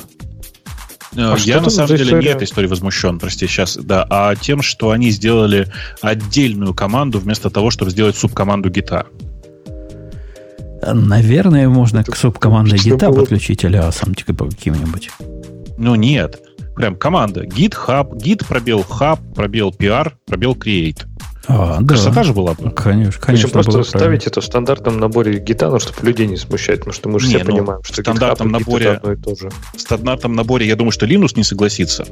А, но, э, тем не менее, можно было это довольно легко сделать, я думаю. В смысле, это установка одного пакета, который ставит все эти алиасы. И, и, надо, и надо сказать, что хаб, он умел через себя гид пропускать. То есть ты мог просто конечно. переназначить гид на хаб, и все, что у тебя в гите работало, работало, и дополнительные команды теперь от хаба были. Это была не такая. В ней так сделать нельзя. Это совершенно вещь в себе. А что там за неполиткорректная история, кстати, как-то она совершенно мимо меня прошла. То есть ты упоминаешь каких-то злодеев, гадов, которые там навредили нашему миру по самой не могу. А я что-то я даже про это, про это не слышал. А в чем он провинился, этот кофаундер, Бобок? Он девчонок а я тоже не помню. Девчонок там что такое непонятное было? Кофаундер гитхаба? Ну да, да. Провинился? Ну, провинился, его думал, выгнали, он потом вернулся, а потом его еще раз выгнали. Потому что он свое токсичное поведение не оставил дома, в отличие от Линуса, которого, видишь, вылечили уже. И ну, тебя просто, вылечат. Да, наверное, запаса медикаментов на всех не хватает, поэтому... Наверное. То, что оно пока бета, я вполне допускаю, что все, на что я ругаюсь, они топили, это однако осадочек все равно остался. Э, его можно из, из брю поставить. Не так давно он появился как высокоуровневый репозиторий. До этого там какая-то магия нужна была. А теперь просто брю, install GH и вперед. И посмотрите сами, как это работает. Ну, в, в принципе, хаб мне всегда казался прекрасным средством э, общения с гитхабом. И я не знаю, если вы в танке жили или под камнем и не знаете, что такое хаб, то вам срочно узнавать надо. Ну, вот теперь Слушайте, нового на А напишите нам в чате кто-нибудь, что была за история с э, э, GitHub, потому что я уже не очень помню. В смысле, с, это с, Мислов, да, это был? Чувак, который, которого выпилили. Мне кажется, что нет. Там, там двоих выпилили.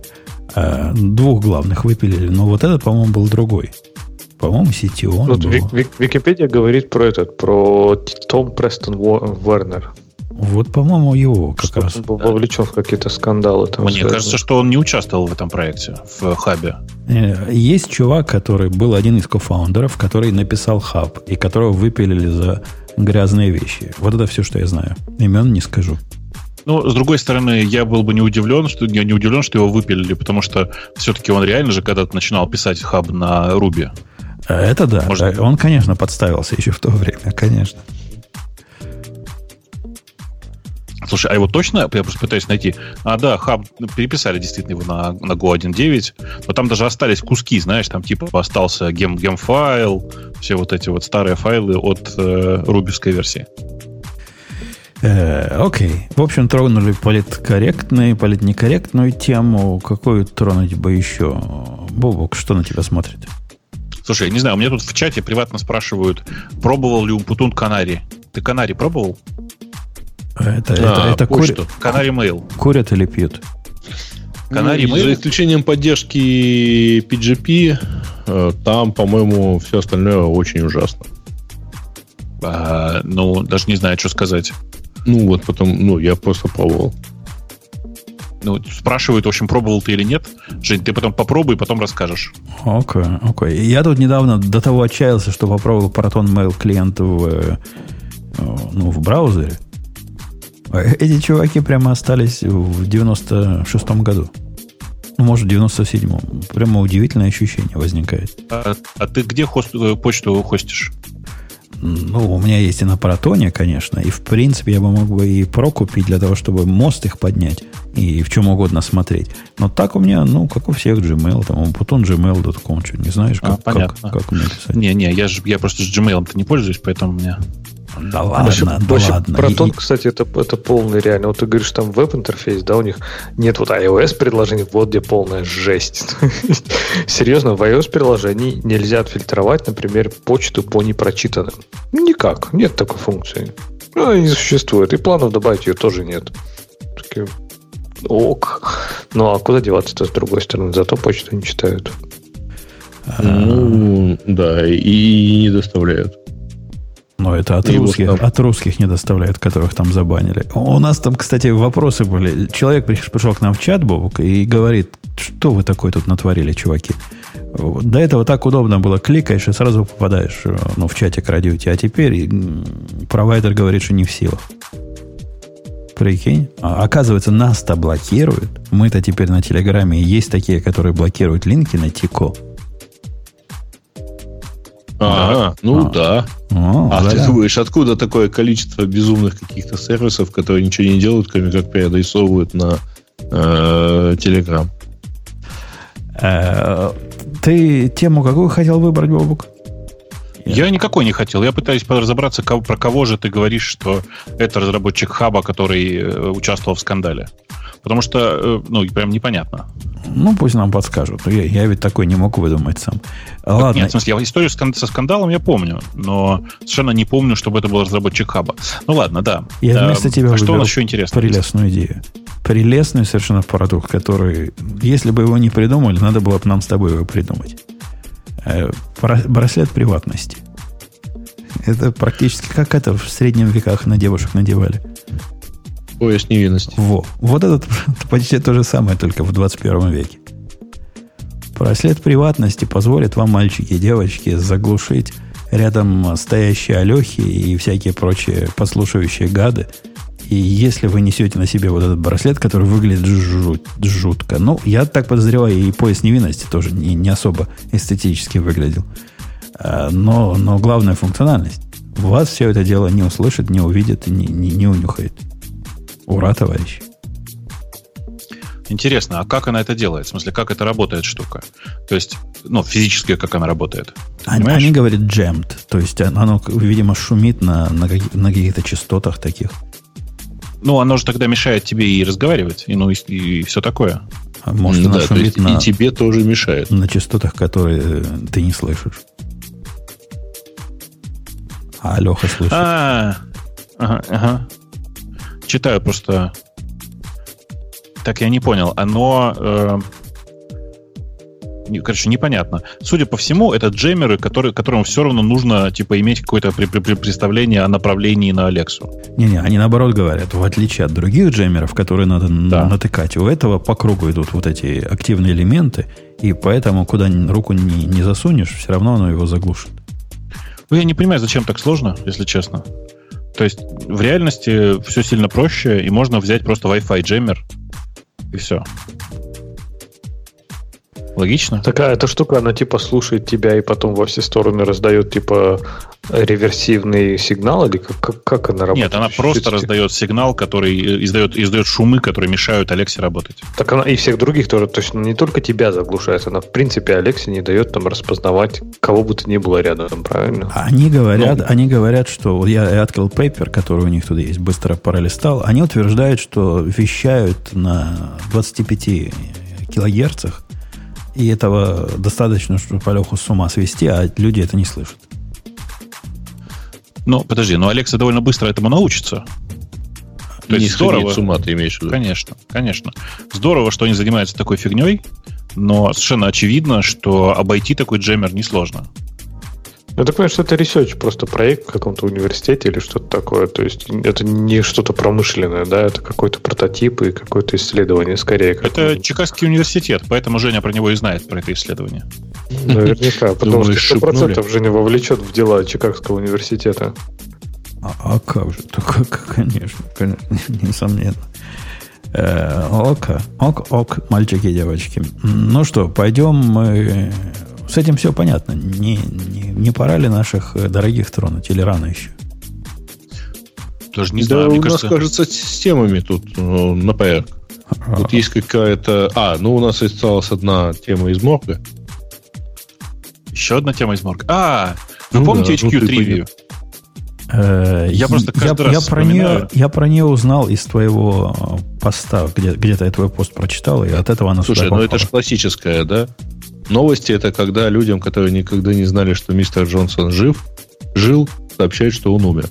Что за H3, HQ Trivia? Почему мы должны по этому поводу страдать или радоваться? Слушай, это такая история про совершенно, ну, как бы история про искусственно надутую эйфорию. Значит, э, есть русский Юсупов. Э, это э, Руслан, в смысле, Юсупов. Это чувак, который из бывших стран СНГ, но он никогда, ну, в разумном возрасте не жил, он довольно давно был в Штатах. Он был фаундером Вайна. Помнишь Вайн? Угу. Да. Э, ну вот, 6-секундные ролики, да. Ну да, 15 Твиттер секунд, купил да? и тут же убил. Да.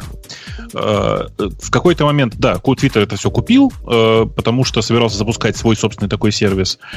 Твиттер с, с этим всем не справился, и Исупов в 2015 году ушел делать совершенно другой продукт, который они родили. Продукт очень простой. Ну, типа, реально очень простой. Идея такая. Там живьем транслируется видео чувака, который э, зачитывает вопросы викторины. А у тебя варианты ответа, и ты должен отвечать. За участие в игре ты платишь каждый раз денежку или не платишь в зависимости от ситуации. Потом, после, насколько я помню, потом вообще не было. Ну, как бы нет необходимости платить. Ты, короче, участвуешь в викторине живьем.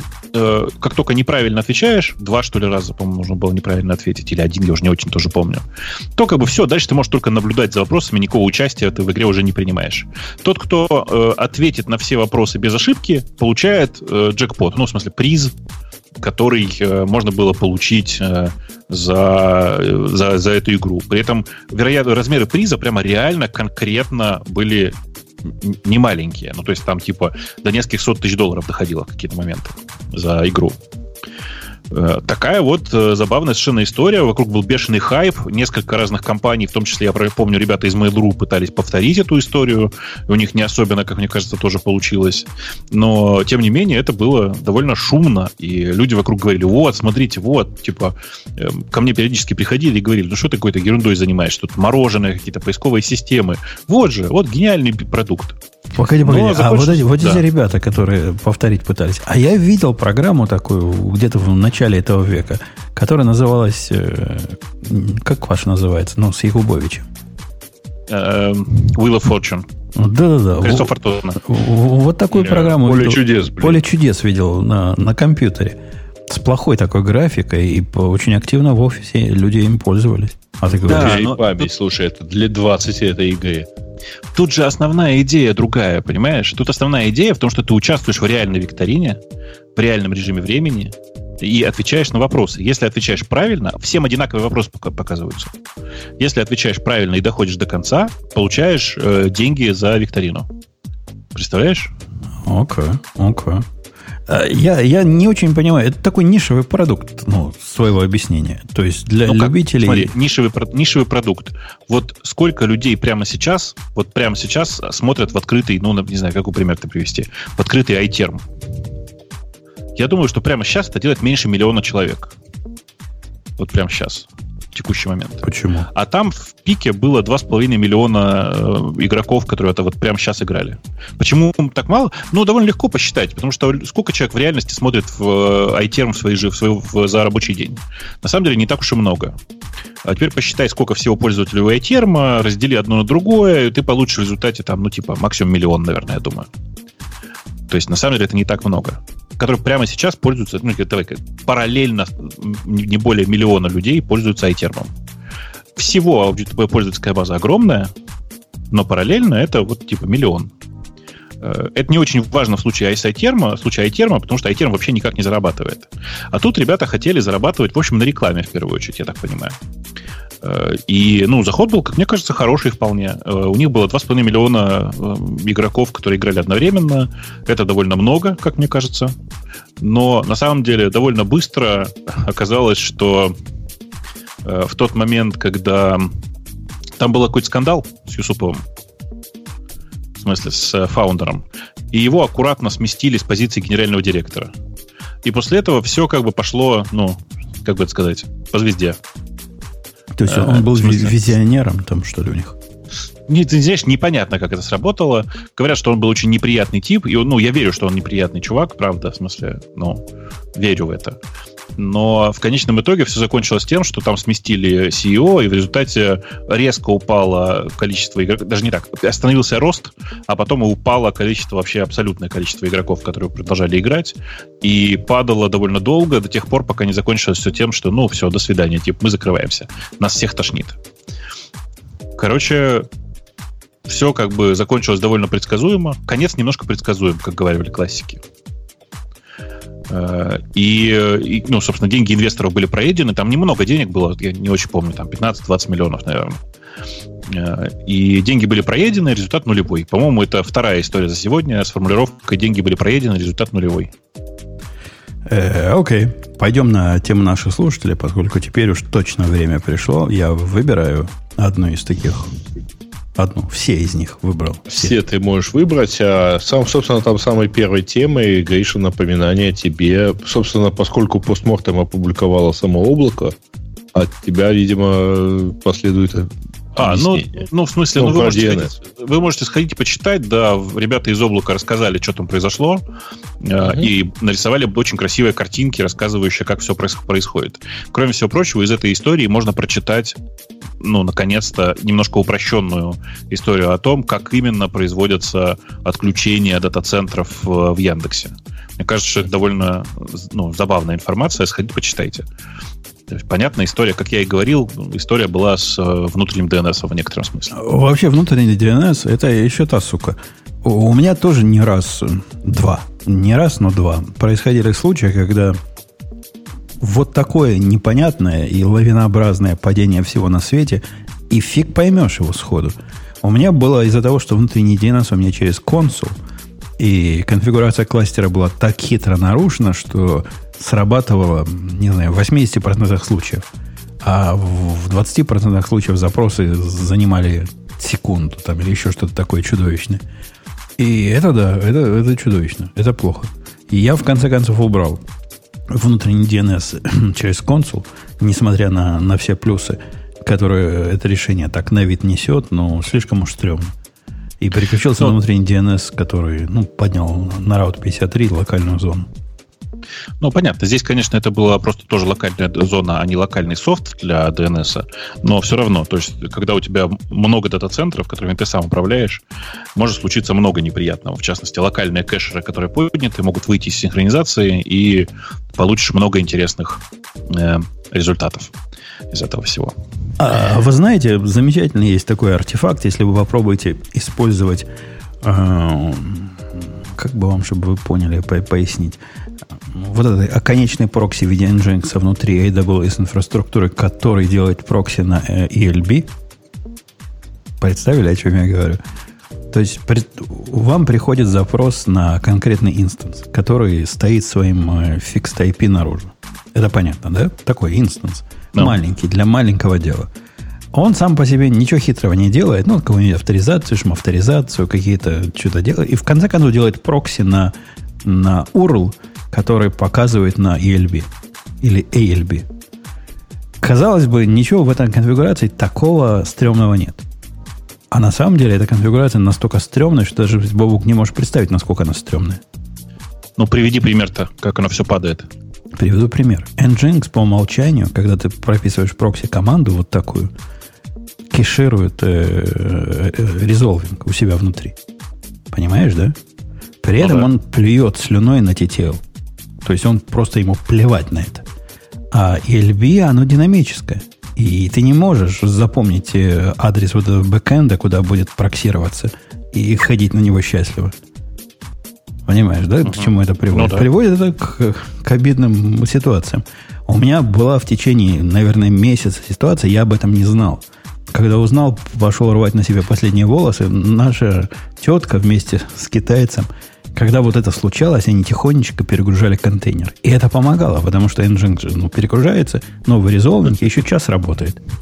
И они считали, что оно так и должно работать. Пока меня как-то утром не разбудили, когда китаец был недоступен, сказали, не мог бы ты перегрузить контейнер. На что я сказал, what? Это что у вас за метод? Что, нормально Unix Way Да, они этим занимаются, но не каждый час. Оно ломается примерно от раз в день до раз в неделю, но тем не менее. Ну, неужели после того, как они второй раз перегрузили, мысль не пришла в голову, что что-то не так в консерватории? Нет, ну, слушай, ну это реально Unix Way. Вместо того, чтобы разбираться, ты пишешь скрипт, который просто за это не 30 секунд до это, зависания отстреливает процесс. Это не Unix Way, это, это Kubernetes Way. У них считается главным то, что поднять упавший процесс. Потому как без этого? Процесс упал, надо поднять. Для этого у нас Kubernetes. Э, да. Пойдем на следующий вопрос. Так. Пойдем на следующий вопрос. Э, добавили поддержку lazy loading для изображений а, и airframe. Да. Спецификацию да. HTML. Э, это не, не свежая новость, но она довольно прикольная. Идея тут в том, что загрузка изображения происходит, ну, когда ну, браузер считает... Ну да, это просто lazy может по-разному до него доходит обычно. А, ты знаешь, там чуть хитрее. Типа, когда браузер считает, что он, это изображение скоро может попасть во viewpoint. А, ну. То есть оно не обязано сразу попадать, загрузиться в тот момент, когда оно во viewpoint. Оно обязано загрузиться тогда, когда браузер решит. То есть, типа, он не обязан ее держать загруженной прямо сейчас. Он ну, хорошо бы, что в тот момент, когда он появится в viewpoint, оно появилось само по себе. Погодите, погодите, погодите, погодите. Обождите. А разве такое не было уже давно в каком-то виде? Ну, давно я имею в виду десятилетия что подгружает тебе... Я не помню, ну, какой браузер это умел в делать. В jQuery у тебя это все умело. Но ну, jQuery тут ни при чем. Не, не сам э... браузер умел. Или экстеншн какой-то модный. Я не помню, но нет, это очень знакомо нет, звучит. Нет, нет, нет. Ни браузер, ни экстеншн этого не мог. Это могли э, движки и, как правило, это были аяксовые движки, ну, аяксовые да, библиотеки. Да нет, да нет, да нет, да, да что ты говоришь? Префетч был, это какая-то была фича каких-то это браузеров. Это другое. Ты, Жень, Жень, ты не слышишь. Префетч это наоборот. Префетч это загрузить картинки, загрузить все и показывать, э, ну, типа, и, а потом уже показывать загруженное. А тут наоборот, не загружать до тех пор, даже не ходить на сервер, пока ты, пока браузер не решит, что сейчас вот ты до него докрутишь и в этот момент показать. Это всегда решалось на стороне сайтов. Вот последние там лет 10, как это стало модным. То есть сайт видел, что ты сейчас докрутишь и думал JavaScript и начинал подгружать э, картинки. Понятно. То есть теперь вот эта image source директива, она опцион... а, опциональная, loading lazy, будет сама понимать, что подгружать в нужный момент. Понял. Ну да, да, в смысле, оно, по идее, по логике, оно должно сделать очень простое. Типа, действительно показывать, когда в, в, а, как сказать, элемент найдется во viewpoint, в этот момент вы, выполнить загрузку. А до этого даже на сервер не ходить вообще. Угу. Ну, ладно. Чем, а, и вот, чем реже они к нам говоря, на сервер это, ходят. Э, это уже есть э, в Chrome. Э, сейчас текущая версия 80, а это поддерживается 76. И будет э, в 75-й версии Firefox, то есть буквально следующий. Потому что вот сейчас э, Nightly это как раз 75-я. Ага, ладно, пойдем ниже. Ага. Ну, GitHub мы уже обсудили. Э, значит, китаец посчитал микрочипы в зарядках USB-C мощнее компьютера, который долетел до Луны. Нужны четыре зарядки типа Anker – которые, чтобы долететь до Луны. Нет, ну, конечно же, уже нет. Уже не хватит, все, Луна дальше. Конечно, конечно. За это время Луна улетела значительно дальше. Да, и поэтому четырех зарядок не хватит, пять надо взять. Ну, я даже не знаю, что по этому поводу сказать. Мы про это говорили много раз, что раньше компьютеры были медленнее, зато мозги быстрее. Типа, все решалось э, с помощью мозгов. А сейчас все сильно проще, и можно заткнуть все с помощью дополнительной памяти и CPU. Ну, при этом, э, кстати говоря, что впечатляет, это то, что э, вот эти все ограниченные мозги, ну, ограниченные процессы, ограниченная память, они на, и, ты же читал, да, у, у Себранта в канале, значит, про то, что Voyager недавно починили, и он там сейчас, он 43 года уже летит, да, э, но... с теми мозгами и так далее. Значит, да, но, но зато я читал отдельную статью чуваков из НАСА о том, что вообще-то старая команда уже давно над этим не работает, а новая команда не знает, как правильно это все программировать.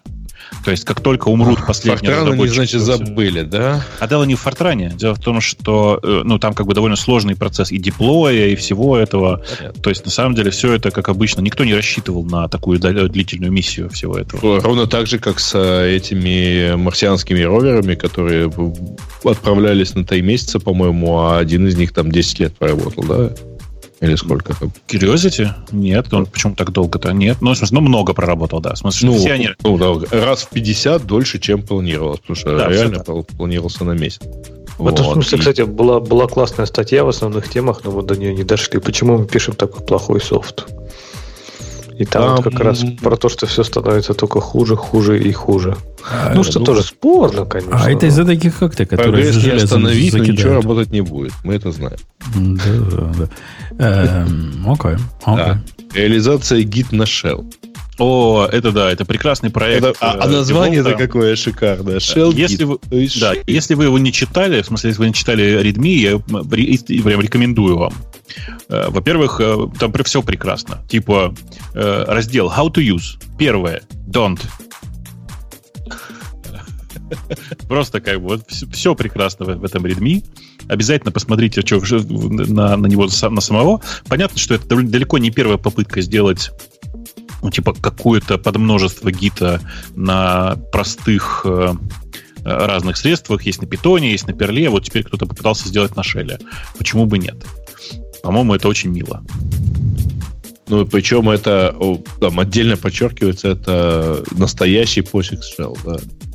Не ну, Bash, да, да. не ZSH, да.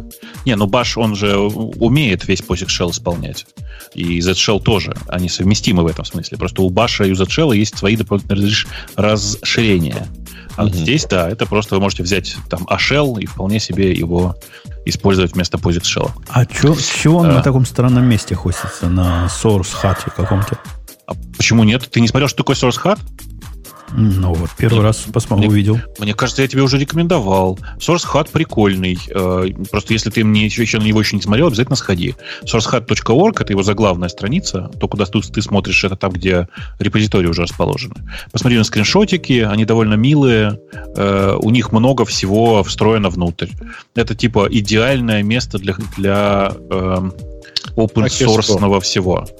Это типа, знаешь как? Да, как, как SourceForge, совмещенный с GitHub. То есть у них здесь же mail-листы, у них здесь же сложная система с э, continuous integration, прям здесь же.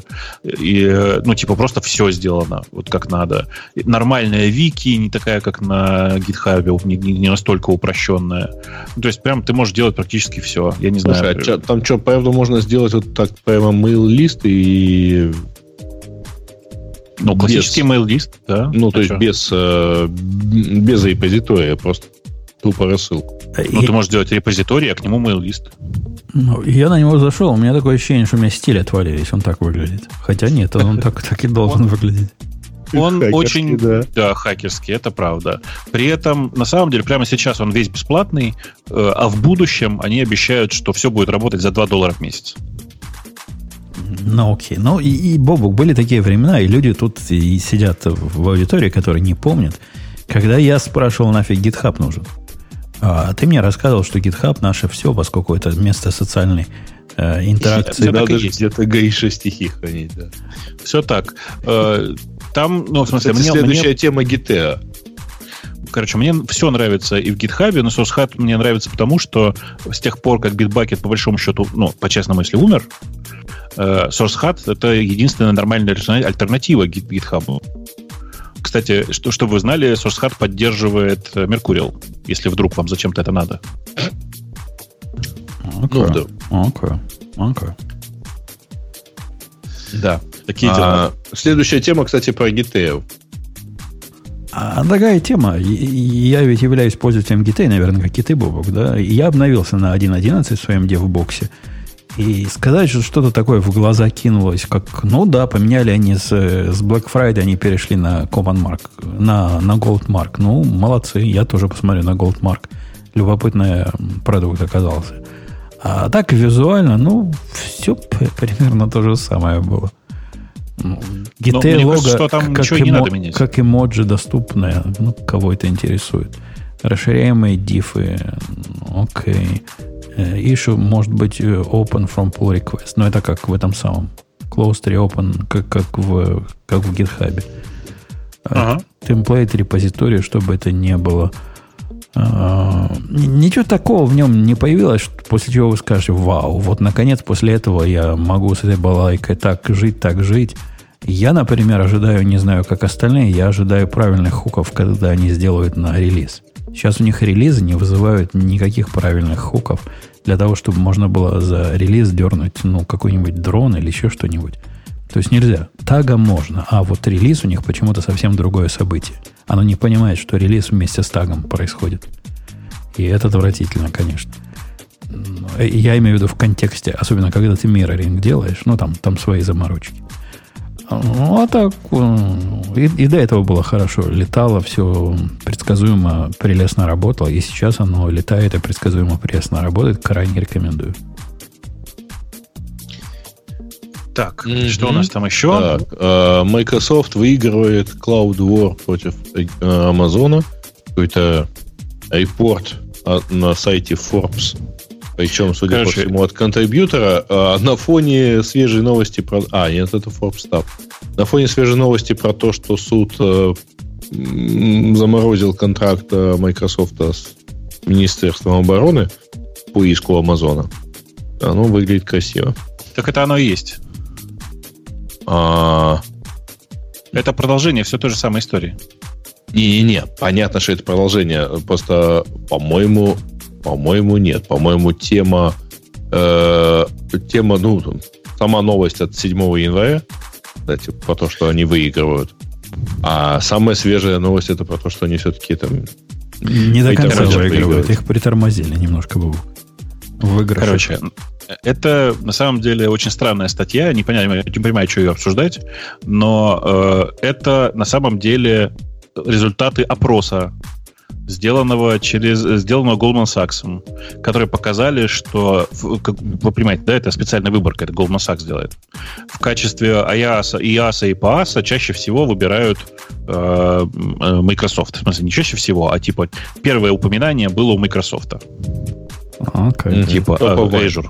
Да. А мужики и не знали. Да, да, другое дело, а... что нужно понимать, что это не те, скорее всего, люди, которые хоть как-то имеют какое-то отношение ко всему этому. Это просто странная выборка людей, которые э, опрошены Goldman Sachs. Mm-hmm. Короче, я бы на это не обращал никакого внимания. Ну да. Особенно учитывая то, что, ну да, Microsoft Teams, кстати говоря, давно обошел Slack. Ну и что с того? По размеру аудитории, ты имеешь в виду? Ну да. А, ну, оно же бесплатное, оно входит в состав 300, Office 365. Оно не бесплатное, а доступно всем, у кого есть подписка Office 360. Да, но само Teams дополнительных да. денег не, не просит. Да, да, да, да, да. Вот. А, так, э, Core OS уничтожают после покупки Red то есть в конце мая End of Life. А, в общем... Мне очень, мне очень нравится, что кто-то там у нас в э, комментариях также заметил, что на хом-странице они все еще рады, что их купил Red Hat. В смысле, ну, да. это, это один из тех случаев, когда можно сказать, а мы ведь к вам говорили. Мы, ну, когда мы оценивали после вот этой сделки судьбу Куросом, по-моему, мы уже тогда его при, приподсыпали. Поскольку было понятно, что ну, двоим э, не вынесет боливар двоих. Есть у них свой продукт в эту сторону копают. И, скорее всего, это покупка для, для, для кадров и для закрывания проекта. Так и оказалось. Так что мы знали. Кстати, по поводу нас. закрывания проектов, а, вот у нас это нигде не попало, а там вроде бы как сейчас собираются сильно расследовать. А, Гриш напомнит, э, торговая комиссия или кто-то еще поймат всех-всех-всех за 10 лет больших компаний Э, просят, э, ну, требуют данные по поводу того, кто кого как покупал, и не покупали ли с целью пресечь э, конкуренцию. Ну, так и есть, это FTC, да. Да, так что вот, может быть, это будет еще один так сказать, такой кейс. Масштаб, конечно, немножко не тот, потому что там в цели, цели расследования это Google, Apple, Microsoft. Нет, Microsoft, кстати, нету, по-моему. Там, по-моему, в новости, в новости упоминается Google, Apple, Facebook. Слушайте, да на самом деле это же не важно. Red Hat это же IBM теперь. Ну, в смысле, мало ли там с какой целью Red Hat покупал CoreOS. Теперь-то это компания IBM, другая компания, они сын за отца не отвечает. Mm. Ну, там Red Hat сейчас рулят. По слухам. Да, э, но это все равно теперь, понимаешь, ты же не путай. Это те же самые люди, но в других позициях. Другие mm-hmm. шапки надели. ПЖК. Спрашивать не у кого. Э, окей, ну что, больше ничего там такого важного нет, насколько я понимаю. Одни ну, плюсики, минусики. Да. Как-то там даже уже совсем плюс один не то. Дисковый мобильный телефон, да, это старая история. Ну как, не, не старая, но такая довольно печальная. О, фантастика апдейт, а, это уже минусы. Фантастика это для тебя, да. А Нет, это, это даже не для меня, потому что ребята умудрились э, а Fantastical, если кто знает, это такой довольно красивый э, календарь для э, iOS и macOS. И он действительно долгое время был красивый. Сейчас они решили, вот примерно так же, как Женя возмущался по поводу AirMail, они сейчас решили, что они хотят, так сказать, подписку. При том, что я, например, покупал в свое время Fantastical. Но там очень прикольно. Там есть бесплатная э, возможность. Только в бесплатном варианте календаря у тебя нет возможности посмотреть ни на какой вид календаря. Это тупо список, вот лист э, будущих встреч, например.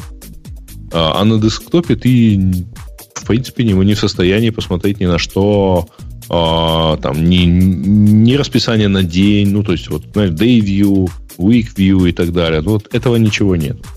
А сколько они ну, брали? Я помню, как эти меня как-то убедили на них подписаться, хотя я не люблю. Но вот этих У них купил. шикарно, конечно, в свое время было, знаешь что, что у них вот, вот поддержка типа естественного языка, когда ты мог просто сказать там встреча во столько-то, а, с тем-то там-то. А, ты сейчас я обычный календарь вот, такой умею У тебя автом, автоматом ставилась встреча. Я, вот. я говорю, сейчас я обычный календарь так умею делать. А, да, но вот тут, тут теперь у них получается, я бы с удовольствием бы продолжил бы ими, ими пользоваться. Но вот эта вот наглость, что типа мы вам без денег не покажем даже то, как ваш день выглядит на завтра там, или на сегодня. Но как-то вообще совсем нагло. Да, ну я, я их поддержал, в отличие от AirMail. Не знаю почему. Как-то как они мне нравятся. Хотя, Грей, у, у ваши что тоже умеет. Вот эта компания, у них же тоже свой календарь есть. А календарь есть прямо в Spark, да. Да. Ну да. А, окей. Не, у них там, кстати, у ребят в клиенте есть там даже командная работа. Ты можешь там устроить там письмо писать всеми сразу, участниками команды, например, и так далее.